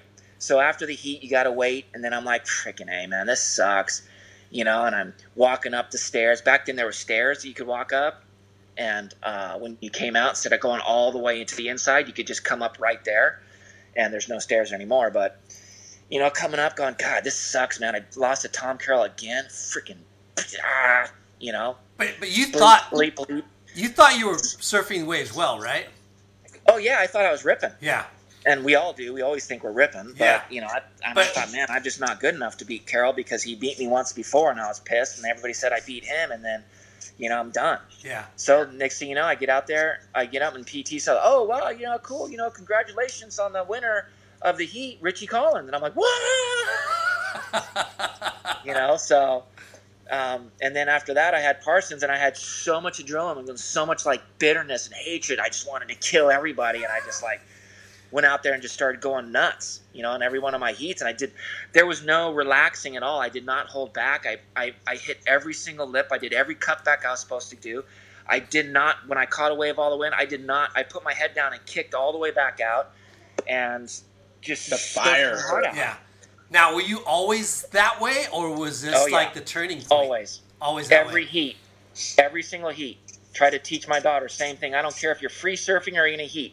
You get done catching a wave, you kick and you scratch and you paddle back out as fast as you can. What um, who and when and how did you get your nickname?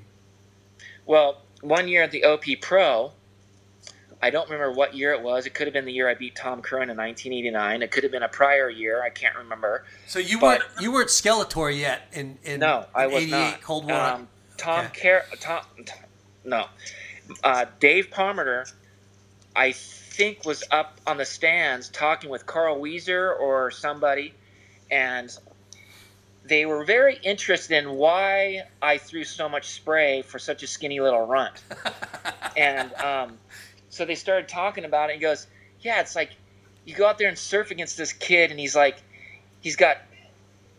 Arms like a skeleton, like Skeletor and that's how it stuck. So Yeah. Dave Palmer named So- Skeletor. so when, did, when did you you you, you had that growth spurt early? But I mean, you're pretty tall. What are you, six two? No, Six- I should have been about six one, six two, but since I broke my back windsurfing when I was 14, uh, I um, blew out all my discs in my lower back and I had nothing left, and it grew my back grew back crooked. And when I was 18, I, I went paralyzed a few times. And my first year on tour, when I went over to Europe, I kind of went paralyzed. And I came back, had enough, and got X-rays. And Dr. Tim Brown uh, looked at me, goes, "I don't know how the hell you're walking, let alone surf, or let alone surf, let alone you should you should be in a wheelchair, paralyzed." Is that eighty eight? That was 87. Seven. Yeah. And he goes, You got two choices. You can e- we can either do surgery and you probably won't surf for another year to two years, or we can try to straighten your back and build the muscles around it because you have no cartilage. You have no discs in your lower back. You're missing three discs. wow.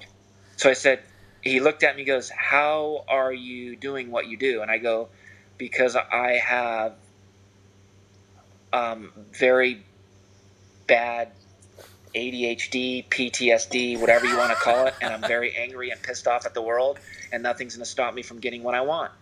Wow. So So, why the mohawk, and why the gloves? okay, so Apes. So- Ape gloves. in ninth, like in Because you were Skeletor 19 before In Skeletor. nine- I think in 1985, I was living with Bradshaw, and I was rock, watching Rocky Balboa. Okay, and uh, Motivational movie. he. we're talking Mr. right- T here, right? It was new. It was brand new. It had just come out, and it was now on HBO. And uh, Bradshaw had HBO, and with Mr. T. so if you go back and you watch that movie, and Mr. T, and between Mr. T and Rocky Balboa, no gain, no pain, no gain. yeah. I took that literally and went in that direction. And- And then I was watching football once, I think the same year, and they did this article on Bosworth. and from there, I got the no pain, no gain thing going. And then the next year, I started shaving my head. And then I think about a year later, all these pretty boys like Jamie Brisick and George Holes with their long blonde, beautiful hair. All these guys running around like they're just cute. They want the girls after them. I just said, I said, F you guys. I'm going to shave my head into a freaking mohawk and just be the only person that nobody can recognize. Yeah. Dude, you. and destroy and destroy you out in the water. Exactly. so it's kind of 88 was the year where you kind of announced your your like, hey, I'm here. 87. 87. And, and was and were you on Billabong already? yeah 86 86 was pretty much the year that me and lambrisi were toe to toe for winning the psaa uh, uh, tour, and um, I had just signed with Billabong in November with Bob Hurley because Quiksilver turned me down and uh, said I wasn't good enough and I was too old. Uh, Danny Kwock, by the way, and um, I uh, decided to say, okay, fine. And then PT, I talked to PT, and he said, hey, uh, let me call uh, the guys over at Billabong and talk to them. And then he called them up, and then I got a phone call back, and PT had a meeting between me and Bob, and me and Bob Hurley decided to meet up. We talked about it, and he, we signed a contract, and we he shipped me off to uh, Natividad with Brad Gerlach, Gary Clisby, Dave Kennedy, and um, uh, one of the boys. Oh shoot, I don't want to forget his name, and I'm forgetting his name from San Diego. What a good surfer down there. And we got Epic Natividad, and that's where I learned how to ride a barrel when I was 17. Nice. And after I learned how to ride that barrel, man, that, that's it. I said, that's it. Nothing can hold me back now. How how incredible is that that's that wave down there when it's I on? was getting barreled for so long, I had to jump out, jump off. I it. to- rapid I got rapid Sean on. Collins. Sean Collins was one of my first sponsors too, Wave Track back in the day. yeah. before Surfline, and um, he was there with us, and he was tracking, he was tracking our barrels and said, the the days that we were here and you getting barreled was a I tracked it. You literally took off from Huntington Pier and got barreled to Newport Pier. That's how long you were in the barrel. That's how many barrels I got and how long I was in there. So when was Filthy Habits? Huh? When was Filthy Habits? Is that 87 or 86? after after I signed with Billabong in '86, I think it was. Um, when I did the tour, uh, I got to be friends with Sonny because we started the tour together and talk about Clash of the Titans. Man, are you kidding me? Man, my Filthy Habits, 1988. Did you guys get along? Or were you. Ah, I know, Sonny. It's it's uh yeah. It's not it's not uh it's not where we want to want him to be. yeah. we became brothers. I mean, like real brothers. At each other's throats, wanting to beat each other up, choosing each other off, pushing each other around, pushing each other to the limits, surfing against each other. Just I mean, as a competitor, you guys were pretty much like two of the same, you know, P. But you know, he was a Hawaiian, you're the California guys. But as far as hey, he was my pepper. I'm his Yeah. salt. You know, he's black. I'm white. yeah, I mean, it's just like there was no gray, there was no in between between us, man. We were just, it was just us, you know. Yeah. We just, and it was gnarly. And starting to tour with him, it was like we were two kids, man, that just we're out to conquer the world Yeah. and to kick, and to kick each other asses. You know, we got to got to be really good, better friends with Todd Holland. I got to be even better friends with John Shimooka. I met Luke Egan, Matt Hoy, you know, Nikki Woods, Jason Buttenshaw, Matt Branson, Scat, uh, uh, Kim, uh, you know, so they did they Oh, I did, mean, did it was- Billabong send send you over to Australia for the filming of that movie? Yeah, yeah. Basically, Bob gave me a contract. I signed a contract, three hundred dollars a month, and a ten thousand dollar travel budget.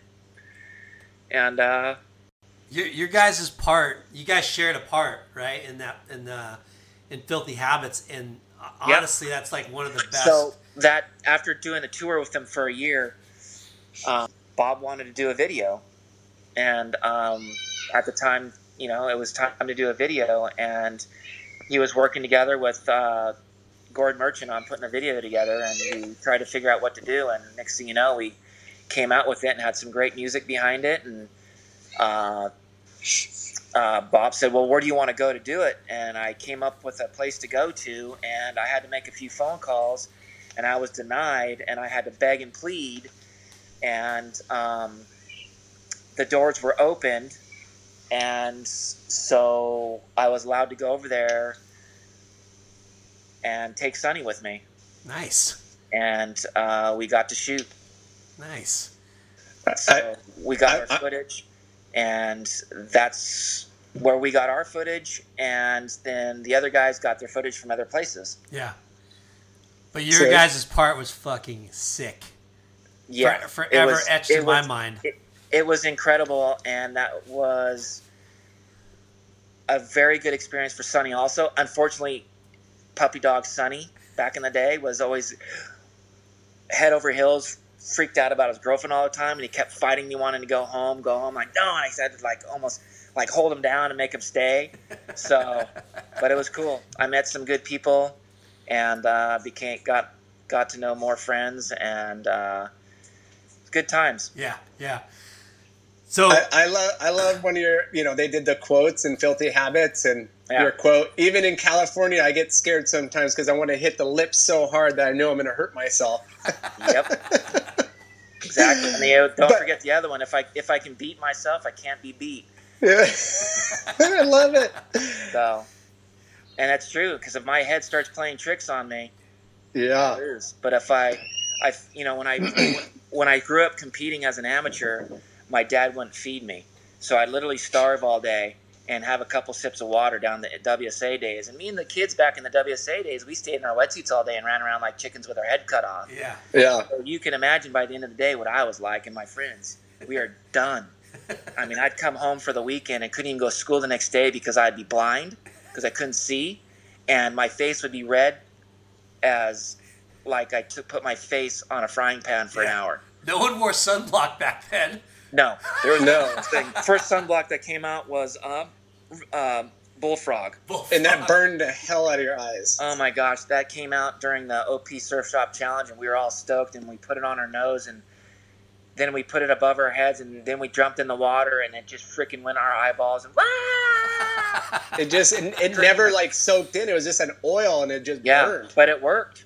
It worked Yeah. great. Yeah, yeah. So So, take us back to okay. After '88, you you won the Cold Water Classic. Was that your first big win? Like, first big win, Okay. and then after I won, it was great because I think I got the way I did my contracts was I got was based off incentives. So I I got paid less salary because I like to work for my money, like I always have, and everybody always wanted to give more salary, but I always took less but a bigger incentive, and so that's how I made more money. So that month I ended up making ten thousand dollars in January of 1988, nice. Dang. the That's a highest big- paid surfer that's a big ever. month. Yeah. So So then, Huge. so then, what other contests uh, did you finally win? Do you remember? Um, well, after that, I was on. I was. Um, I think I was in the top thirty after that contest, and then um, I went to Australia and lost every first heat. Why is that? You just got complacent, or I just. I don't know. I was just. My head grew too big. I couldn't fit through walls and uh, doors, and I just wanted to kill everybody too much. I didn't have a time to relax and enjoy my win, and uh, I just. I. You end up turning into a different person that I shouldn't have, and I did. And I went over and lost every first heat. And the last contest was at Manly, and uh, I uh, went out in my heat and I lost, and I was rated 31st. And then um, uh, Dave Palmer's heat showed up, and he didn't show up for his 33rd round. And since I was the next highest seed, Al Hunt called me up and said, "Hey, you want to surf this 33rd round? Because Dave's not around, so you're the next seed. I need someone to surf it. You want to surf it?" I go, "Hell yeah!" Wow. Ran down there, surfed the heat, lost anyway, but I still got 300 bucks, and I finished 30th. And, and Dave Parmenter finished 31st. How funny. They got three back in. You made some money. That's epic. Yep. So I uh, made the top 30 how long were you on the tour for? uh, from 1987 till 1995. Okay. So 87 88 was one year, 88 was another year. That was a hell year that no one ever wants to live through again. We did seven and a half months of tour with 32 contests. Whoa. Add that up. Wow. Add that up. ASP had 32 professional. Contests in a seven and a half month year. Wow. Try to add that up. Yeah, that's uh, a How couple many weeks are in a year? Yeah. 52. right? Try seven and a half months, 32 contests. Dude, yeah, that's I'm, crazy. I'm on the like ASP or you know WSL, and and 88's not showing up at all as like a tour stat page. It's weird. yeah, it was it was a very short, long, miserable tour. I forgot who I was. I lost my soul, and um, I was sick pretty much the whole time. And that year, I think, is the year that uh, uh, um, Doug Silva lost his mind and just walked away, and uh, a few other guys lost their heads too, walked away, and um, I came home from a long trip from Brazil, and I walked right. Pa- I was sick for a couple weeks. I walked right past my dad and said, "Hey, let's go home." And he looked me right in the eyes, and I walked right by him, and I got about ten more feet ahead of him. I turned around. He's still looking for me, and uh, Matt Matt Hoy and Luke Egan and Sonny walked off. Where they were behind me, and he goes, and I could hear my dad. He goes, "Hey guys, where's Rich?" He didn't even recognize me. Really? That's how Wow. messed up I was. Wow. But you rebounded back in '89, came back strong. Well, I did good in '88. I finished 14th in '88, Sick. and then um, I did. I I placed pretty good. I think in '88 I got fifth at Bell's. If you want to check that. Um, I think uh, I got second over in Europe in um, either Lacanau or Hossegor. Might have been Hossegor. So um, I had a couple good results in '88 that put me in 14th. Nice. That was a good good bonus from uh, Billabong. What was the uh, top 16, top 10, top five? How was your like incentive breakdown? Making the top 16 was 15 grand. Making the top 10 was, um, I think, 20 or 25 grand. Finishing fifth, I think, was around 30. Fourth was like 40. Dang. I think third was uh, around 50. Second was 60. I think if I would have won the title, it would have been close to maybe 100 grand. Epic. That's a huge amount of money back then. Yeah, but like I said, my salary was low. Yeah. I just had enough to where I could do the tour Yeah. and um, pay my bills from my winnings, which the winnings back then weren't very much. Yeah. I think the most I ever won was I think forty six thousand dollars uh, in a year.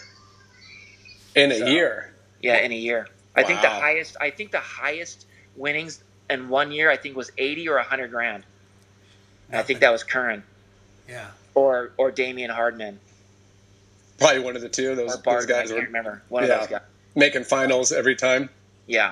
So winning um, that OP Pro, I mean, in '89, I mean that's considered your local, you know, hometowns, air, you know, Southern California.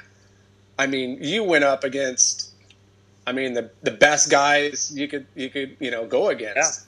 It was crazy. It was a crazy year because the year, that year in Japan, I went over and lost my first heat in Japan and lost my head. Came back and uh, uh, just But to beat Curran put, and, and, and- together, and uh, yeah, uh, just you know, I, I it was like God was coming after me, and wanted me to pay attention to Him more, and then that was in 1989, and uh, came down to me and spoke to me and said, "Look, from now on, this is how it's going to be," and I said, "Okay." Yeah. nice. And, uh, from there on out, it's been a pretty interesting, tight relationship with God, and uh, He's blessed me. Yeah. Amen, brother. We hear that. But going back, was that OP final like the best of three, like final? Like, what did they do that in that year? I don't No, no, remember. no. The best No. of three was my first year on tour when I was in down in South Africa when I was in the semifinals against Graham's, Graham Wilson, and I had no idea it was two out of three, and I went out and smoked them. and I came in and said, "Yes, I made the first final." And next thing I know, no, it's and I, I'm like, "Cool." And I go to take off my wax on my board because it was all jacked up, and he said, "No, you're surfing right after this heat." I'm like, "What? What are you talking about?" But wait a minute, why is Barton paddling back out in this heat? And did he just win the? They go, no, it's two out of three. Wow. And I'm like, what? That's so crazy that they used to do Yeah. that. I was not happy. What were your favorite uh, tour stops? So then I end up losing in that against Graham Wilson. I got third that contest, so I was pretty Ah. pissed. but you got him back, you know, some other times, I'm sure. Well, yeah, I did, but still, that was like a big deal, you know, first year on tour. So I got a first and third my first year, I think. That's great. Yeah. So South Africa was awesome, though. Me and Sonny hanging out together, that was so cool. Yeah. Yeah. That was the best trip, man. We took a we, we rented a car, and because he couldn't drive yet, he was still 17. And uh, dude, we we I took a brand new Ford freaking sports car, and we went ballistic in that thing. Almost rolled it. We literally went up on two wheels and almost rolled, and we blew out the tire on our way to our banquet. In the mud, in the rain, we had to change a flat tire in the mud. That's crazy. On your way to a banquet? What's that, bud? On your way to a banquet, you did that? Yeah, after uh, before the contest started. That's so crazy. The Um, Spur Steak Ranch contest was the mo- the best contest in the world because it was the uh, a mobile contest. So you got to surf all these different spots. It was awesome. Yeah, I, I used to yeah love love when they would when they make make you guys surf different spots. I mean, uh, there's Hawaii was kind of the only spot I knew they would do that. You know, based on the conditions. Well, Hawaii is always stuck to one spot unless the conditions did change. Yeah, So most of the time you just stay in one spot. So the only time they did that was when they did the Billabong, when they did a mobile Billabong where there was going to be a pipe, Haleiwa, or Sunset. But the locals didn't really like that that much, so they kind of stopped doing that, and they just ended up taking the Billabong and leaving it at pipe, because that that because the tour guys and the con, on the uh, pros they wanted to in at one spot, and that's how the Triple Crown just stayed the Triple Crown because Sunset was already taken. The locals were pissed, which I would have been pissed too, because all of a sudden you got this mobile contest and you're gonna take up Sunset when it's good, beat it, go back down to pipe. Because there's guys that don't surf pipe that just want to surf Sunset. There's guys that want to don't really care to surf Sunset, just want to surf pipe. yeah, locals at Haleiwa, man, you got to respect the locals that surf Haleiwa every single day. Yeah. You know, and yes, the locals, hey, we'll give you ten days, and that's it, no more. So yeah. They they want to yeah get their beaches back. yeah, I mean, I mean, look at Huntington now. You go to Huntington, there's a freaking damn contest every damn weekend. Yeah. Oh. It's like, dude, Huntington Mayor, cancel that crap out, get rid of it. It's so know? bad. Every single time I go to Huntington to go surf with my girls, I can't even go surfing because there's a damn contest going on. It's it's it's it's pretty bad for sure. They need to Should they only need be-. There should only be 12 contests a year, one a month. That's it. That's it. I hear you on there. It's just ridiculous, man. If There's plenty go- of other good beaches up and down the coast. Yeah, if you want to go have a contest, honey, go to Golden West, go to 9th Street like you used to, Taco Bell Reef. Go down, go down the street, down to First Street or something. Go away from the pier. Yeah. You know, pier is a local spot where people like to go and hang out with their family and, and surf and have fun. I always found it amazing that they, you know, even the the Bud Tour, the PSAA, they they would hold it either at Bolsa or River Jetties. They wouldn't even hold it Yeah. like at the pier. You No, know? they went always that one contest that one year, drug use is life abuse. I had that contest down at Brookhurst. yeah. So that um, uh, what's his name one from Australia. Uh, it was cool. I got to work with Byron Scott too at the time. Um, uh, shoot, uh, Brett. Uh, uh, Oh, Uh, from Australia. God, Yeah, I yeah, cannot yeah, I remember. He uh, wrote- he wrote for almost had- Quiksilver? Anyway, whatever. I want to I want to hear about your your your most notorious win at the Bells Classic, the Rip Curl, where you finaled and only really surfed a half a half a heat because your your back was broken. Well, what happened was it was pretty good waves the whole contest. It was like three to four foot, super clean conditions, not like breaking regular bells, but just kind of like a good right point break. Yeah. And um, I really No. don't like right point breaks that much, but I dreamed about bells my whole life. And, um, you know, Kirra and Deba and all those places in Australia and Burleigh. And, um, you know, I've been at bells a few times. Scott, hold on a second, guys. Uh, basically, I was staying in a caravan thing by myself and doing my own thing, not hanging out with anybody. Uh, I think I rented a car, driving back and forth. I can't even remember. And uh, just didn't wear shoes all week. Walked around in my sweatpants and a, and a shirt with sweats on, and I used my sweatpants as my my shoes, you know, and uh, just kind of hung out and studied the waves every single day. Surfed my heat and won, and and in '92 was the first year they came up with the Red Robin system, to where they switched over how they did it, um, how they do it now Yeah. from the back in the old four one decision, three two decision to the new um, where they, you know, do the scoring system. And when you weren't, if you win your heat and have a certain percentage, you go to this, you go to that. It was kind of confusing, and people were complaining. I didn't even care. I just wanted to surf bells because it was perfect conditions. And I just kept winning heats, and then uh, the semis came along, and the waves got really bad, and I had Gary Elkerton in my heat, and um, there was this big rock in the middle of the lineup, and I kept looking at the thing, and it was in my way, and I was like, "Forget this rock, man! I'm tired of it. You couldn't get around it." So we are kind of like me and um, Elkerton were surfing behind it, doing off the lips, and I just like, you know what? That's it, done. I took off in a wave, did a snap, and went full speed at that rock. And right before I hit the rock, I kind of did a, I kind of angled myself straight to the cliff and waited for the water to go around the rock, did a bottom turn around the rock, and came around and hit the lip again. And people just flipped out because And- there was only about 10 yards between the rock and the cliff.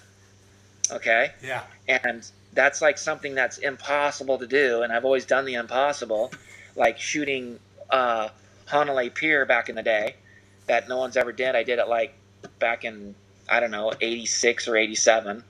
And, uh, unless someone else did it before, before me, I don't know. Yeah. And, uh, you know, taking off behind the bowl down at New Pier in South Africa, getting barreled, just missing the pier, and people freaking out on that, thinking I'm nuts. So, uh, Those were like little growing little piers. Like they Yeah, don't. Yeah, like the waves. no- yeah, you you, can't go through them. You can't Yeah. go through them. You know, and like growing up in Newport around the, the you know the jetty, you know, getting barreled into those, landing on the jetties and stuff like that, getting drug across the jetty, and then shooting the pier, you know, at Huntington and hitting the pier at Huntington. So you know, uh, I ended up beating eh, Gary, and he was not happy at all. he hated my guts for it. And then, uh, you know, I was super excited. There's I don't know how many thousands of people on the beach hanging off the cliffs. There was a band playing. It was it was rock and just full concert action, going ballistic. And I went up top and we were talking to the guys on when they want to start the heat. I'm like, so we're just going to do a 30 minute heat, top four waves. And I said, forget the 30 minute, just do a 40 minute heat. Why not? I don't care. Yeah. Get Yeah. give the crowd an extra 10 minutes of excitement. Yeah. You know, get the band going. Let's have fun, man, dude. I made the I made the final bells. I'm stoked. Yeah. Yeah. Win or lose, I don't Stretch care. this thing out. And that was against, and that was against Potter, Martin Yep. Potter. and me and Martin Potter, we paddled out. The heat started, and um, I, like I said, I studied the waves to the fullest extent, and you know, he wanted to kick my ass out in the water more than anything in the world, and because he was pissed off at me because I beat him. Um, uh, what year? Back in '89, I almost beat him in the world world title race, and he was was pissed off at me. So he had a chance to get me back because I beat him during that world title title race over in Europe, and uh, so I just let him have it. He just I let him have I let him have it the, the first wave, and he took off on the first wave, and I knew not to take off on the first wave because I knew the second wave was always better. Yep. So he took off on the first wave, and I'm like, okay, you know, he goes up and hits a lip, and he falls. And I'm like, what? And, and I took off on the second wave, man, and I rode it all the way down the beach. Got like an eight five on it. oh my gosh. I'm, I'm paddling back out, and a wave comes in. He takes off on the first wave again. While I'm paddling out, he kind of does a couple turns, hits the lip a few times, and he got like a six five on it. I thought they were going to give him a nine on it or something, because you know the judges hate me, and they gave him like a six five or a seven. I'm like, oh, cool, man, that's awesome. I'm I'm ahead. Paddle back out, waited for the right wave, took off another wave, got like a seven five on it. Paddle back out. You know, he caught another wave, got like a seven five on his wave. I'm like, oh crap, he's catching me. So I'm like really started studying it, studying it. And this all happened like in the first 15, 20 minutes. And next wave I caught, I just went and destroyed this wave. I go, okay, you just got a seven. I need something higher. I need to get I need to get like a nine five or something. So I pulled all the stops out, did everything I can, got like a nine five on this wave. Rode all the way, hit the lip, gnarly floater, launch, air, drop, shore break, pound, right? And got like a nine five or something. Maybe it was an eight five nine. I don't, I don't remember. It was just a big score.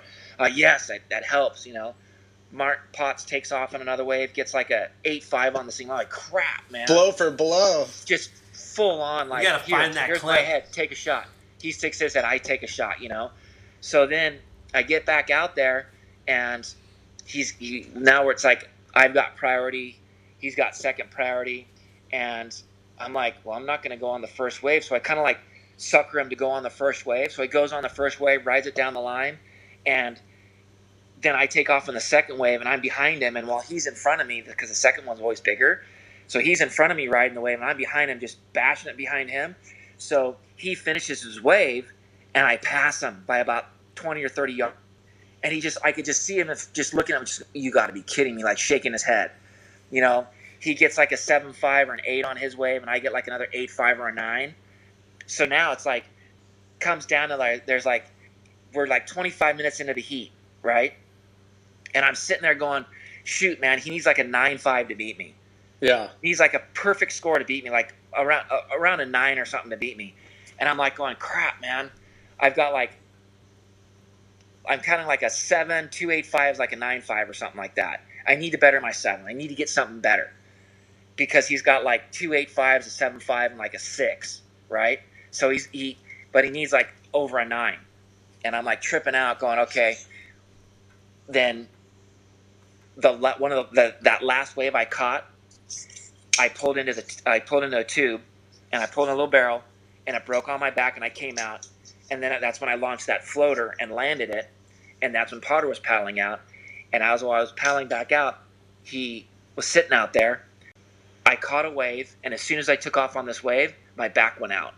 Oof. As soon as I started my bottom turn, my back went out because I just said, man, I'm gonna freaking kill this wave. I literally had to. My back went out.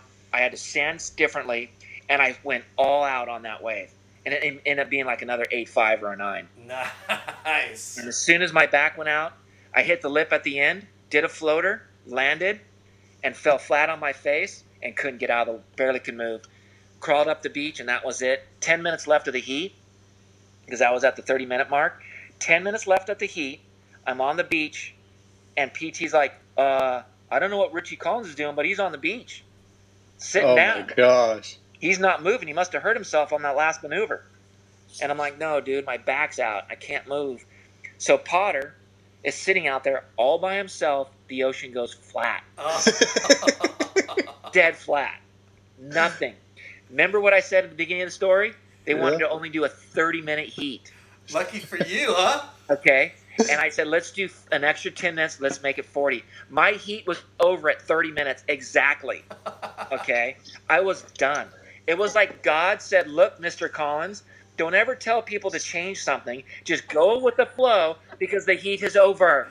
You never caught it though, right? You never got the wave. And Potter sat there. A couple little waves came in, but they weren't going to give him what he needed. So he ended up paddling him when there was about five minutes left. And these guys came and got me from the stretcher and took me up on the on the stand where the band was. And I never got to collect my trophy. I was in the hospital, sitting there for hours. Wow. That's gnarly. Nope, never got to ring the bell. Oh, Yep, I got it on my mantle at my house. On my so. No, I never got to ring the bell until they invited all the past winners for their fiftieth. And so me and my wife went over there, and I got to ring the big bell finally. Oh, for whatever reason. that's okay. You're not missing anything. Oh shoot. So favorite favorite tour destination? yeah. Um, going home. Dude, the tour was brutal back in the day, you guys. It was it was gnarly. It took a lot out of us kids. Yeah. you know so um not really everywhere was just the same it was never really great i'm going it was just like great i'm going again you know so um it became more of a job than a fun lifestyle and it was really difficult so because the money wasn't really there you didn't make much money unless you had incentives and got a couple good results so can you guys hold on for a second Yeah. Let's Well, see if. I'm hoping I don't lose you. Hold on. Yeah. Uh, there was never really that much of a favorite tour stop. Everywhere when I first started was kind of be like my favorite tour stop. By the way, here you go right here, Frog House. Been riding for them since 1992. Nice. Longest We- sponsored ever. We So, love Frog the Frog House. House. Yeah, but um, it's just uh, Became a job and not not so much yeah. fun. It, it just wasn't. It was it was a drag. You know, you're carrying around your boards, your board bags, your boards are breaking, cracking. You know, back then you had glass ons. There was no fin boxes. You know, you got charged up the ass for boards all the time. I mean, up to one time coming home from Japan, they charged us like 800 bucks just for a board bag to go to Hawaii. You know, it was out of control. Yeah. So it was nuts back in the day. And everybody's scrambling to try to get flights. The flights were always crappy. They were smoking on the plane back in the day. I mean, it was like, it was crazy. I mean, we still, you know, we were still all friends. We had fun here and there, but it was gnarly. Yeah, you're you're running your own little business and trying to compete at the same time. You know. Yeah. Well, plus when I come home, I worked. I shaped boards, built boards. You know, did custom orders. I I shaped, airbrushed, lamb, hot coated, sanded, sold boards. You know, I did. I was never nonstop, and I surfed every day, a couple times a day. Went back to the shop, shaping, doing all the work. Come home for a couple days, make one or two boards overnight. Couldn't sleep. You know, just uh, waking up in the middle of the night, not knowing where you are Yeah. literally driving on driving down the street forgetting where you're at not knowing what side of the road you're supposed to be on you know i mean it was nuts i mean i i one time i was at home and i couldn't sleep so i jumped on my motorcycle went to go to work and i had to stop in the middle of the road and figure out where i was i literally didn't even know where i was couldn't figure out what i couldn't remember what i was doing I, oh yeah wait a minute i'm going to work right now and i'm supposed to be on this side of the road because i'm in california you know Yeah, when you're hot jet setting like that all over it, it you know, you're speaking Portuguese and you're speaking Spanish and you're speaking man. French and then Japan and you know Japanese. You're all over the place. Shoot, I just had a dream last night about that. Actually, I'm. I don't know. I think I was. I th- I might have been in Europe, and this lady asked me, "So, are you okay?" And I went, "Hi, we see. Yes. Uh, where am I?" I used to do it all the time. He's having flashbacks, tour flashbacks. yeah, I always do, man. It's it's a it's it's crazy, and you know, on um, you get all your friends that you made. Like, why don't you? You've been here so many times. Why don't you speak my language yet? I got. If I would have spoke everybody's language by now, I'd be a trans uh, uh, ventriloquist or whatever. I I mean, You'd be rich. yeah, some weird. I go. I can't even speak English, let alone your language. yeah. So Ventriloquism. yes, there you go. So- get some assistance. Yeah. What? So you did the tour up to 94, 95? And yeah they- so well 93 93 was a really bad year for me i had a my great grandma died two months before christmas and we were really close and then uh, i think the day before christmas or two days before christmas my grandpa died Wow. Oof. so um, i was after the summer of france they were both in the hospital and um, i think i skipped brazil and i stayed home to be with them and then um, or i might have went to brazil f- for a week or two and i came back and that's when my great grandma was really bad and I Took just some time off. I, I couldn't go. I said yeah, you know what? I'm going to stay here with my grandparents. So i skipped hawaii that year and i lost uh, i had a bad year in europe too. I was my back was out the whole time. I was having a hard time. The waves were flat and it was a bad year. It was a really bad year in 90 year 93 oh yeah after that that's right um, i think i ended up going to japan after that or um, a few month, few weeks later i think i went to japan or something i can't remember. But uh, and then uh, it was just bad. It was it was a really messed up year. So and then 90, 94 i um, i quit the tour and i just did the um, qs here and there. And uh, was getting some okay results around town because you know the there was the bud tour now you know you could stay home Yep. so I did that, and I got a couple results, and then I end up uh, winning the longboard event in Malibu. What? And, uh, yeah, I surfed the longboard event in Malibu and won that in '94, and um, South Africa was on board, and I just went. I wasn't going to go, and I just called Toby Martin from, uh, uh, what was that?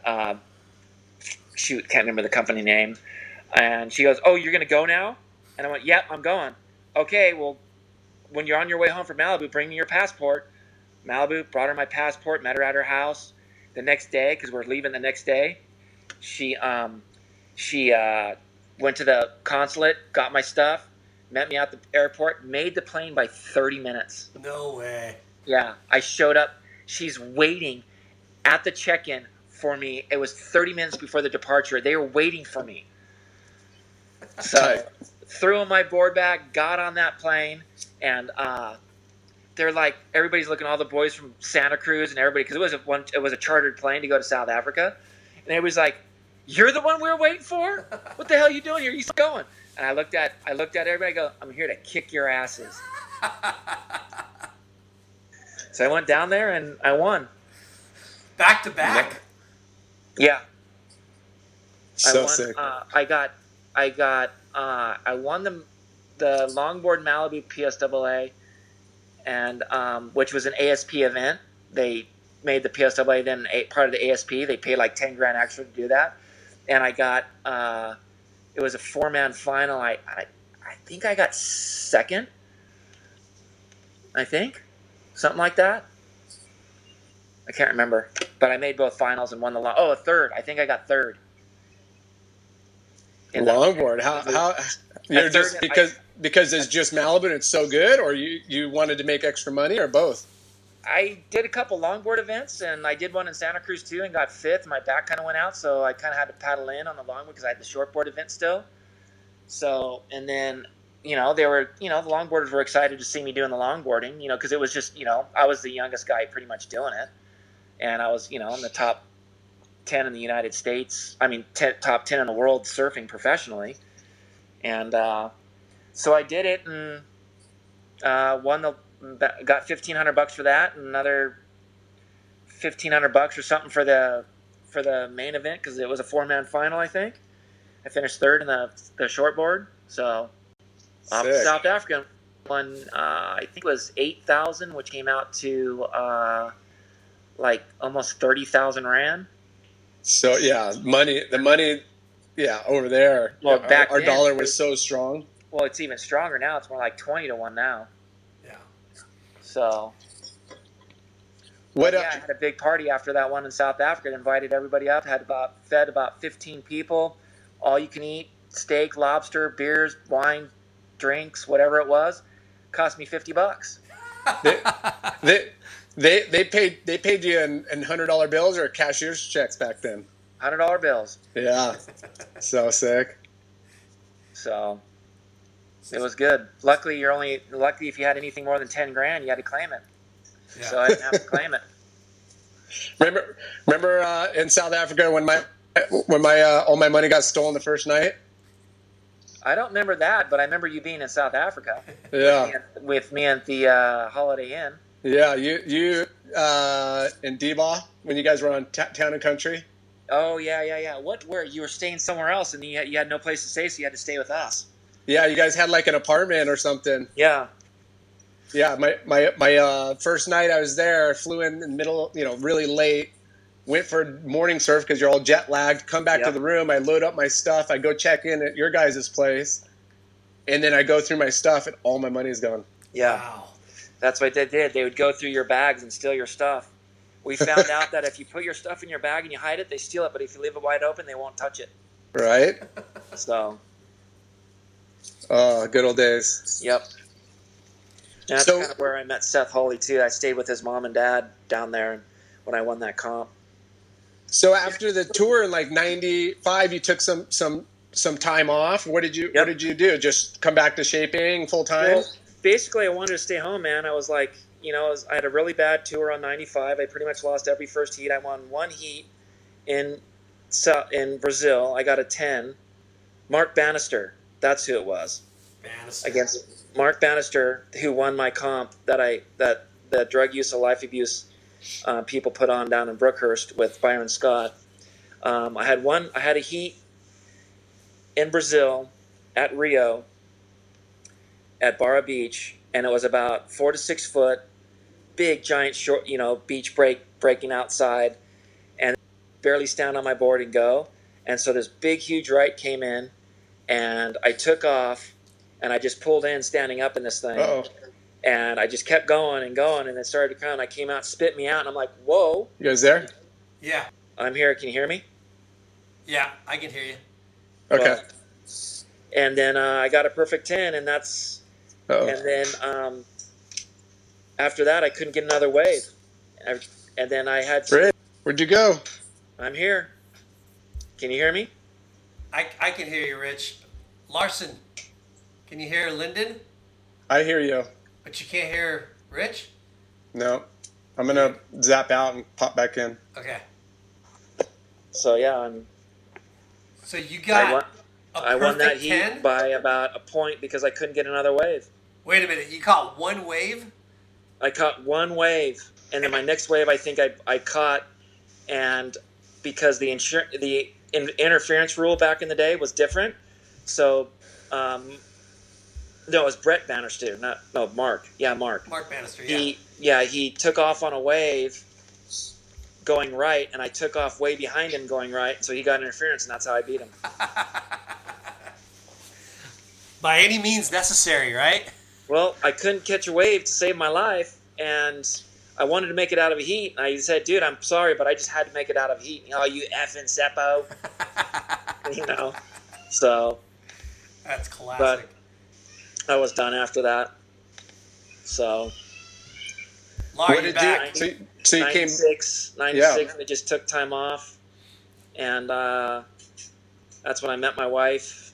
And then '97, we got serious and got married, and then we did went to Japan in '97, and then I did the tour in '98, and it was doing very very well, and I was rated about fourth in the world on the QS in '97, and then I I mean '98, and I went to Brazil for four weeks, lost every first heat, and dropped all the way to 27th, and had to go to Hawaii and make one heat. I would have made the tour for 99, but I couldn't get anybody to help me out and give me 500 bucks to get to Hawaii. Oh, I had an air ticket because I bought a ticket, but I had no cash. I sold everything. To, I sold. I, I sold like five thousand dollars worth of all my surfboards. No, more than five because I think I sold like eight thousand dollars worth of stuff because I had to pay off my American Express. I had to pay buy my ticket and everything to go to Brazil. So I sold my truck, sold boards, wetsuits, sold everything. Oh so I went down to. Brazil for four weeks, lost every first heat, couldn't even get to my feet, couldn't do anything right. My wife's like, "What happened to you?" And I'm like, "I don't know." And uh, so came home and asked some major people for a couple hundred bucks, and they said they couldn't afford it. Rough. And all I had to do is come over to Hawaii and make one heat, and I would have made the '99 WC the CT tour. oh man. So that was it. I was done. Crocodile, like you said, industry, uh, no friends, huh? They eat you up, spit Nope. you out. That's right. You're you're nice juicy steak for a while, and then they spit you out because they don't give a crap about you anymore. Yeah. So growing up in the you know the industry like you did, I mean times are, are different now. You now you have some kids that are a daughter that's ripping, right? Yep. How's it to like be her kind of mentor and coach and, and surf dad, like Nothing with but a nightmare. Bad memories, and it's just it it become it became more of a nightmare than having fun. Yeah, is the uh, I mean, with the kind of the state of what what's happening in the in the industry now with brands consolidating, being sold, going, you know, Bunch mean, of it- sellout, bunch bunch- of sellout losers. yeah, it's, That's it's what that's what happens. when You hire the wrong people running a company. You bring in all these people from outside the industry. I think they're gonna like you know make it all gravy, and then they start clipping all the OGs. That's right. They hire the wrong people, they sell to the wrong people, and then the people get rid of the right people that keep things going, that know how what they're doing. Once they're gone, then everything disappears. All they do is see money. Oh, it's $350 million company a year, let's buy it. oh, why do we need this guy? Why do we need that guy? Why do we need this guy? So they get rid of like ten guys that make them about fifty to hundred million a year Yeah. because they think, oh, why am I paying this guy this much money or that much money? Why am I paying this all these guys up to five million a year? Let's get rid of these guys. Let alone those guys are making them about fifty million a year. Yeah. Yeah. They just don't get this. They don't get it. They just they're just idiots. They think they can deep. You know, I think what OP might have been the first ones to sell out back in the day. They think that someone's just going to write them a big fat check and they're going to live life happily. But what about all the people that got them where they're at? Yeah. Yeah. you know, all these owners don't get it. Look, yeah, you might be tired and burned out, but hey, why don't you Pass stay the buck. Pa- yeah. Pass the buck, exactly. S- Stay ownership and keep involved, but teach Yeah. someone else how to do it for you, so they can keep the crown, the the flame going. Yeah. Don't just sell out and let some idiot come in town. But then there's a lot of idiots in the surf industry that walk into businesses and they still steal the money and don't give back. Yeah. You got you got to you got to carry that torch and pass it along. And well, the you know, industry is the industry was built on the men and women that built it with their hands. Okay, we are a big family. Okay, so what happened is some of those men and women got older and had other people come up behind them to help them, but those other people that came out to help them got greedy, and instead of the men and women that built the industry that took the money that they made and put it back into their companies, the people that have taken over in the last 30 years have taken the money and not put it back in out of their pocket. They kept the money and kept borrowing money. Yeah. Yep. And they're so far in debt, they sell, and now there's nothing left Yeah. Yep. because No. they didn't put their own money back into the company. They borrowed money. Yeah, we we need you know we we on our show we interview a lot of surf shops and entrepreneurs and people that started you know stuff and you know we talk about how important it is to you know stay you know core and local and not not sell out you know and Yeah. just try to take care of your own and, and you know have legitimacy but also support you know the the you know the community you know Yeah. like keep it keep it keep it close keep it tight Well, why do you think Froghouse has done so well? TK, man, he's been doing this for so many years. Every bit of nickel and dime he makes, he gives back. yeah He doesn't borrow money to make money. He uses his own money to make money. If he if he makes a dollar, he'll spend 90 cents of that dollar to make $2. yep Everybody else if they make the dollar, they'll keep the dollar, but they'll borrow somebody else's $2 to try to make $5 and they make the $5 and then they'll borrow $20 to try to make $50 and they'll make the $50 and they'll borrow $1000 try to make 10 grand, they make the 10 grand and then they sell out because they never give their money back. Then they sell out when things get tough. yeah And when things get tough, they don't put their own money back in. They keep borrowing more and more money. Yeah. Yeah, and you and you could see that not giving back. I mean, you know, there's not really a domestic, you know, bud tour anymore, and of course, you need some of those non-endemic sponsors and kind of, you know, corporate, you know, to help, you know, uh, you know, bring in some money. But you know, I feel like we we're in this like pinch, you know, where the top tour, you know, the, the WSL is doing a great job, but it's it's you know such a small little bracket and world, and then underneath that, there's nothing, you know. So it's Yeah. like, you know, Well, luck- here's the here's the deal. The surf industry is a small as a, as a speck of sand on the beach. yeah. Okay, and when you get the rest of the sand pile trying to come in and join the industry, it doesn't work that way. Kelly Slater is trying to bring all these outsiders in, which is great. It brings a lot of money in, but the money's coming in, but the money's not being made. Yeah. Okay, there's no money when when someone's bringing money in, but the money you bring in is is not making the money to go back out. Yeah. You lose. Yeah. You can you can borrow a hundred thousand dollars to buy a house that needs to be fixed up. Once it's being fixed up, you can turn around and sell for two hundred grand. You don't buy a house for a hundred thousand dollars and fix it up and sell it for eighty thousand dollars Yeah. Yeah. because you're in debt thirty or forty thousand dollars. That's kind of what the industry is. They they brought all these millionaires in to bring money in, and they're bringing millions of dollars in, but they're they're not they're getting ten cents to the dollar back. Yeah. Yeah. You can't do that. There's nothing to offer in the surf industry. There is absolutely nothing to offer for these companies to make money, Yeah. and they're still putting money in. I'm sorry to tell you people, but this is the reality. I've been in this industry longer than any of you. Okay, and before me was my father. Okay, Yeah. I've picked apart this industry. I know it better than anybody, and this is the way it works. Yeah, we need to keep we need to keep the the, the brand's core, support local shops, and keep it authentic. Absolutely. Yep. We So- need, but it's we not need- going to happen. But um, we, uh, you know, we're one of the uh, um, big supporters of the West Coast Board Riders, and I'm sure you know you're familiar with that, and and the way it's bringing back a little bit of that competitiveness, you know, amongst uh, you know ex pros, current pros, the youth, and now we got this cool little, you know, class uh, rivalry, you know, from your 12 to 15 year olds to your 50 year olds, and everything in between. And, And, uh, nothing to do with it.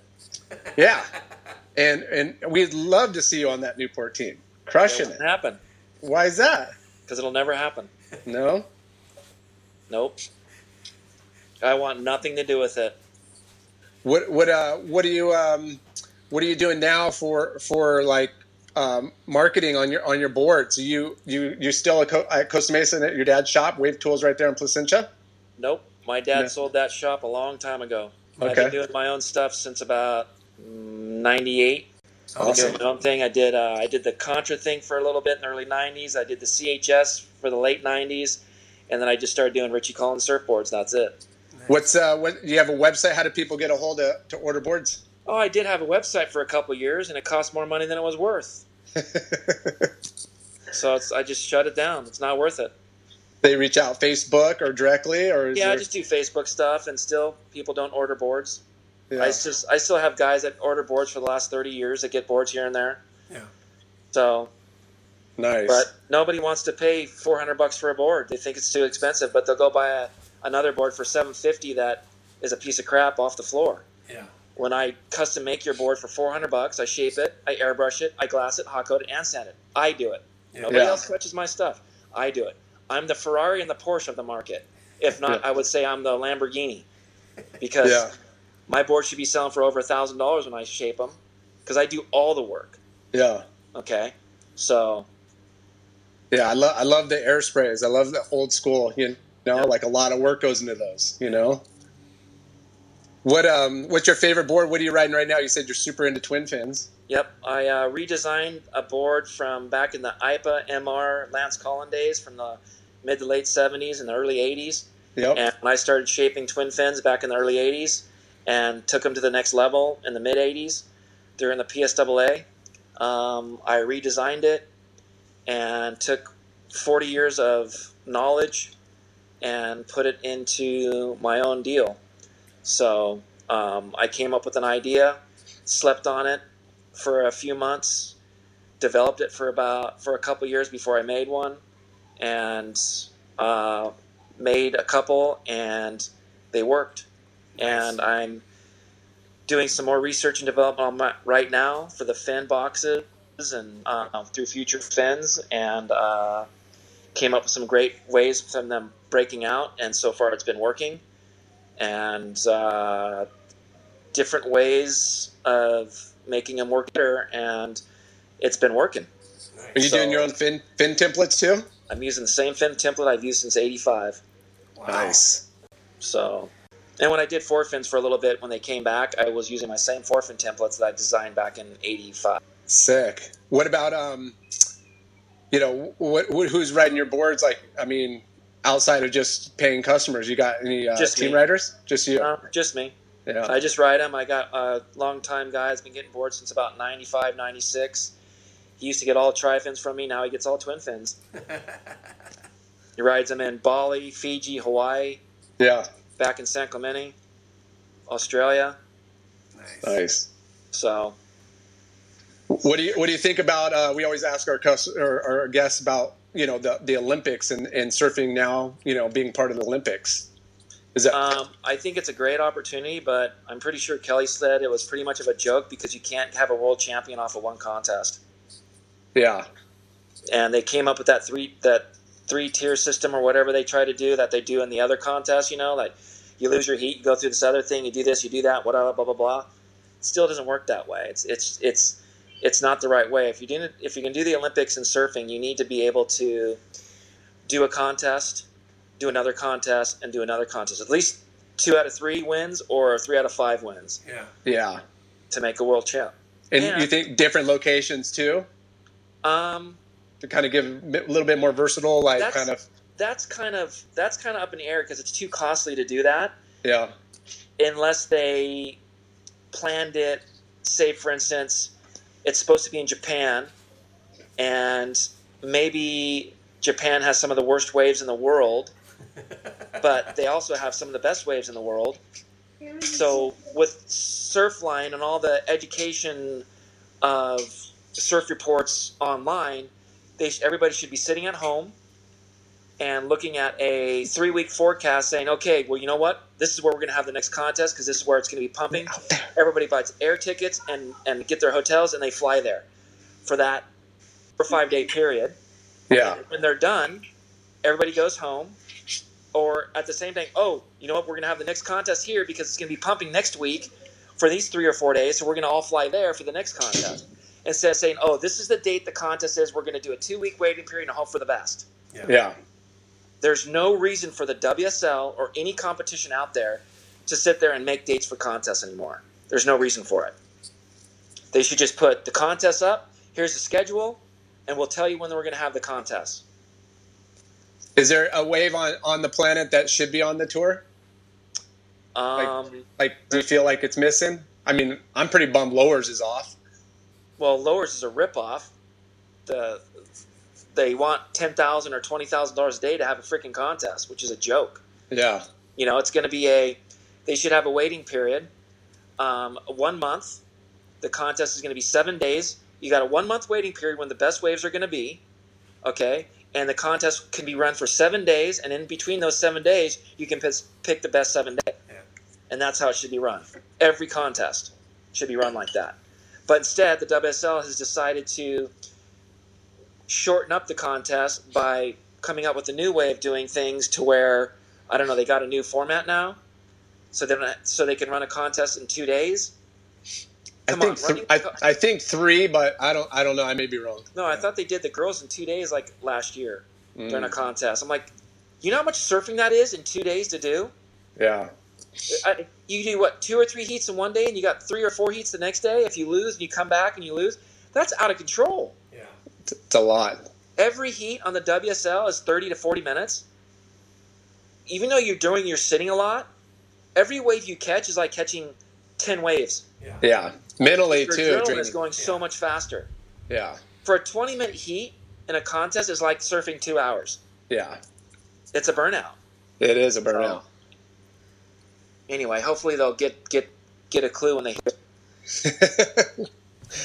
what about and wave? if they ever want to hire the right person to do the job, I'm the man to do it. There you go. But We'll they didn't listen out to me there. back. They didn't listen to me 30 years ago, and they still won't listen to me now. but actually, they did listen to me 30 years ago because what they're doing now is what I told them to do 30 years ago. waiting periods and and you know at Yep. least having it, ju- it just took them too long to figure it out. yeah. So, What about wave pools? Have you surfed any wave pools? um, yeah, I surfed Palm Springs back Yeah? in 1980 something. Lots have changed since then, huh? Yeah, but you know, watching Kelly's wave pool is pretty boring. You know, Yeah. Yeah. Everybody surfs the same. They do the same thing, and no one really looks great. I just think it's they need they need. Um, I think it should be more of an exhibition Yeah. than a con- competition, because that way the guy you, you can go out there just go surf and go crazy yeah. Instead of having to surf tour criteria. I think they should have like um, invite certain surfers around the world. They should have a a, a, Yeah.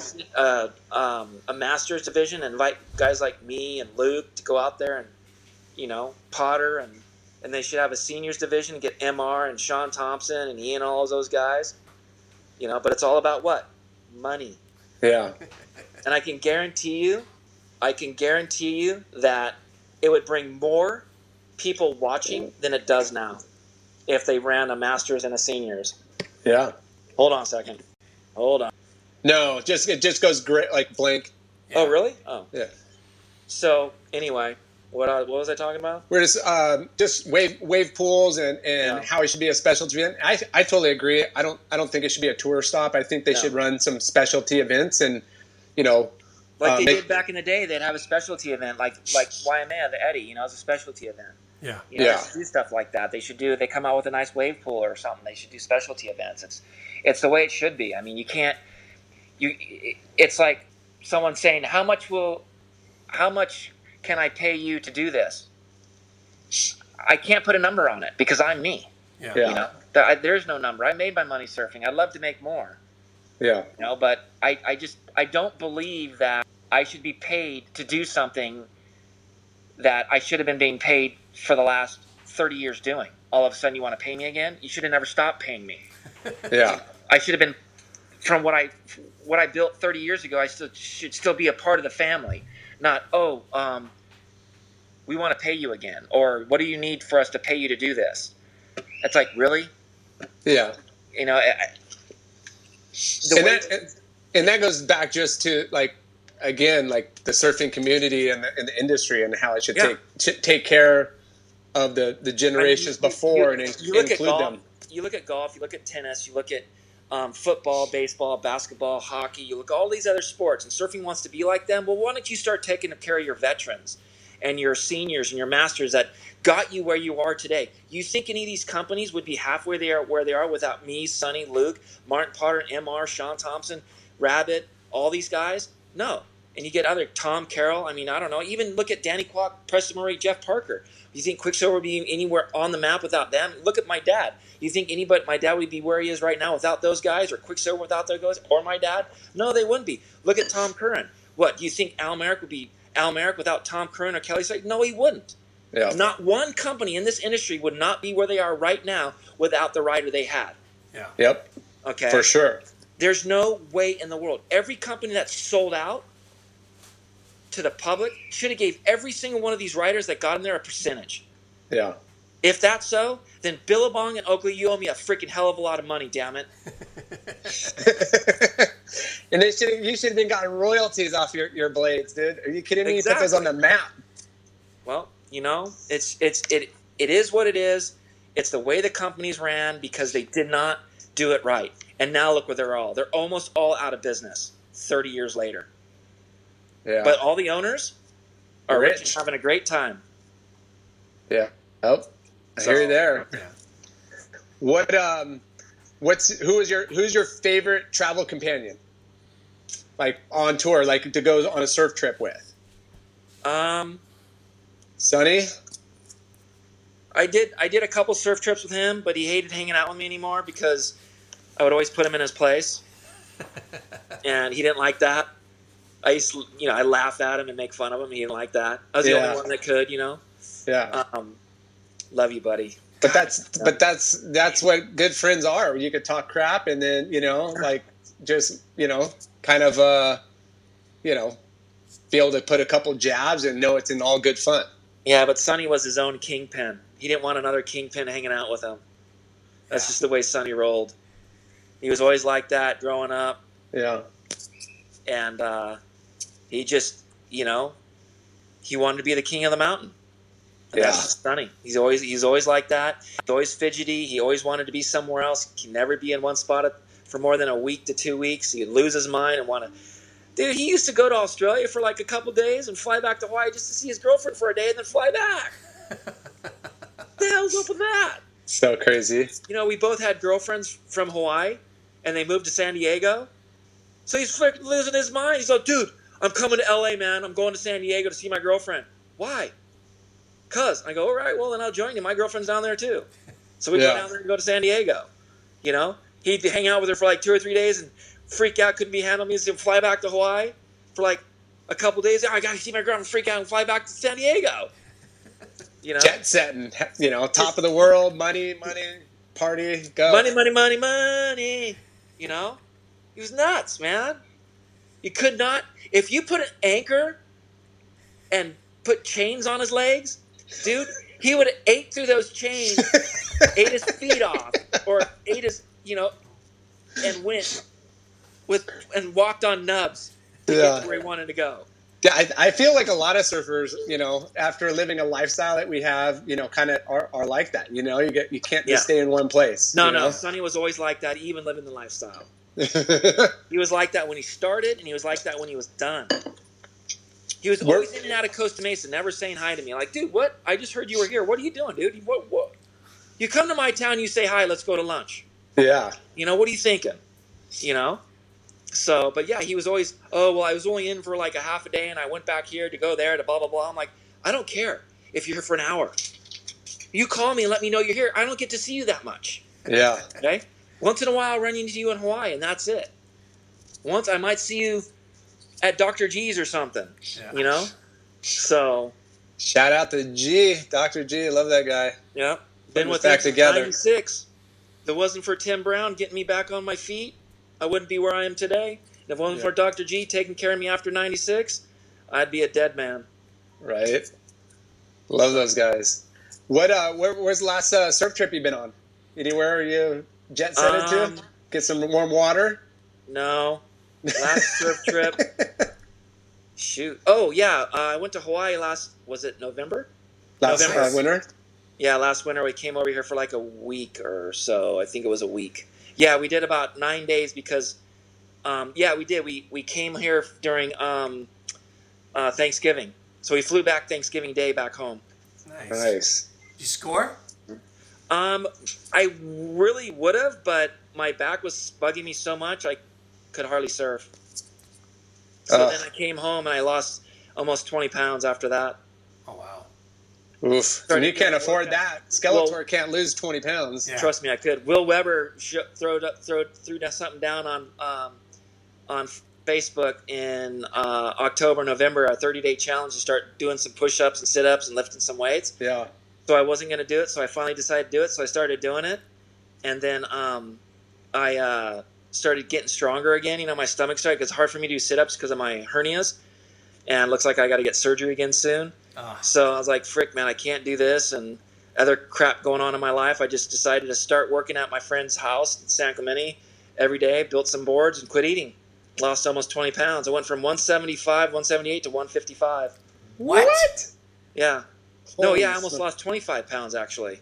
Oh my gosh. 20 to 25 pounds. When you said quit eating, what do you mean? You literally I just quit eating. What? I don't eat. I quit eating breakfast. Can, can you tell? uh, Yeah, Leland needs this. Know this diet. What is it? Not eating.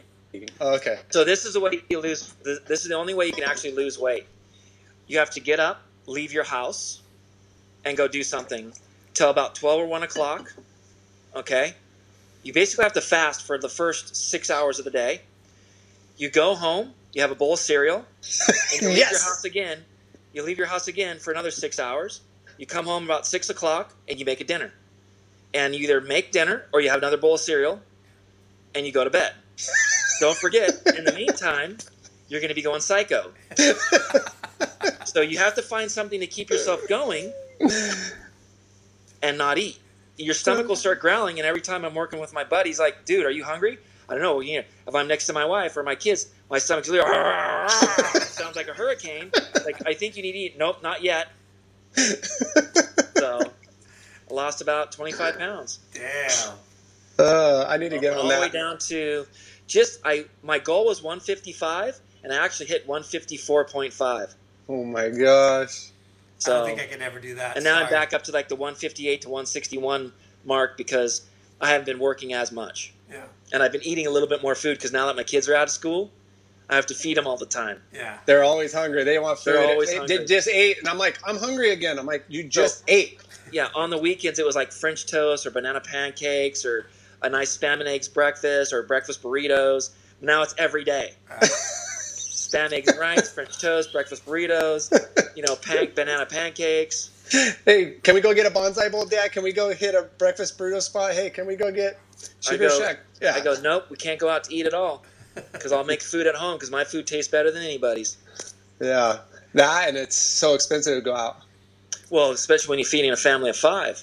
Yeah, How I many hear you. kids? They you all got? eat their own meals now. And my youngest wants always wants steak and potatoes. How many kids you got? Three girls. Wow. I got And two. they all surfing? Uh, uh, I got a 14, a 15, and a 20 year old. And my youngest, Anella, she's my boogie boarder. She kills it at her boogie board. My 15 year old loves surfing, loves to go out there and enjoy herself, which is great. I kept her out of competition because I can't handle it. And my 20 year old has done nothing but piss me off for the last 10 years because she wants to surf. Yeah. And I'd rather her play golf because she's a very good golfer. Nice. But she's she's had a, a couple of uh, successes on on the local contest, right? Yeah, well, she did really good at home on the amateur series. She did super well. And when she was 14, we came over to Sunset in Hawaii, and she won the pro junior at 14 and when it was closing out. Yeah. Dang. So hold on a second. Hold on real quick. She's like, "Go Trump! Another four years." And ho- hopefully he'll get in the he'll get in the system and he'll change it for another eight years for himself. So I just, What? I just I just love the comedy. The the best comedian right now in the whole world is Donald Trump. Yeah. I hear you. And if all the other people can't handle him because of the stuff he says, dude, it's comedy. Come on, pull your head out of your asses and just listen and have, have a laugh. So Uh, so true. So, any anything you want to promote or anything that you know you want to say to our guests, like you know, before we we, we wrap it up? no, not really. I just you know get out there, Keep shredding, surf, keep shredding, stay have healthy. surfing, and uh, you know, uh, if anybody ever needs the boards, all you gotta do is hit me up on Facebook. And uh, if everyone wants something, you want to go to the best surf shop in the world in my hometown, Newport Beach, TK's Frog House, best deals in the world. Love it, love it. And then uh, just love my family and love God. Awesome. dude. Amen. Hey, Richie, So Skeletor, thank you for spending time with us and telling some rad stories. Rad stories. that's Yeah. about a sixteenth of that of them. I know. Well, we'll do round two. hey, you We'll- got to remember. You have to remember. We only talked about till I was about what, what two thousand? Yeah. Yeah. We got another ten years, and there's still another thirty year, forty, uh, what, uh, forty years prior than that. I know. We we we could go for for days. We'll have you on again. We- Yeah. But you know what? But Yeah. you know what? That's for my book. Yeah. Yeah. Well, when you when you write your book, then then we'll help you promote it through our podcast. Sounds good. All right. I love it. I think I got about ten, about another nine years. When I turn sixty, I think I'll write my book. Uh, you gotta do Yeah. it before then.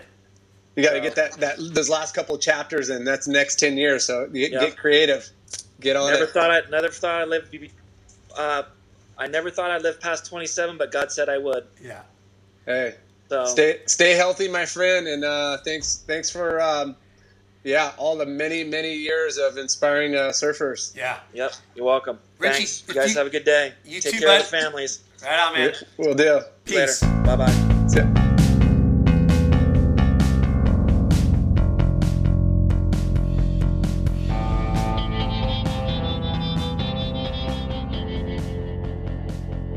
Thanks for tuning in. We hope you enjoyed the show. Please give us a five star rating and spread the word. Special thanks to our good friends James Williams for our awesome artwork and Justin Reynolds for the amazing music.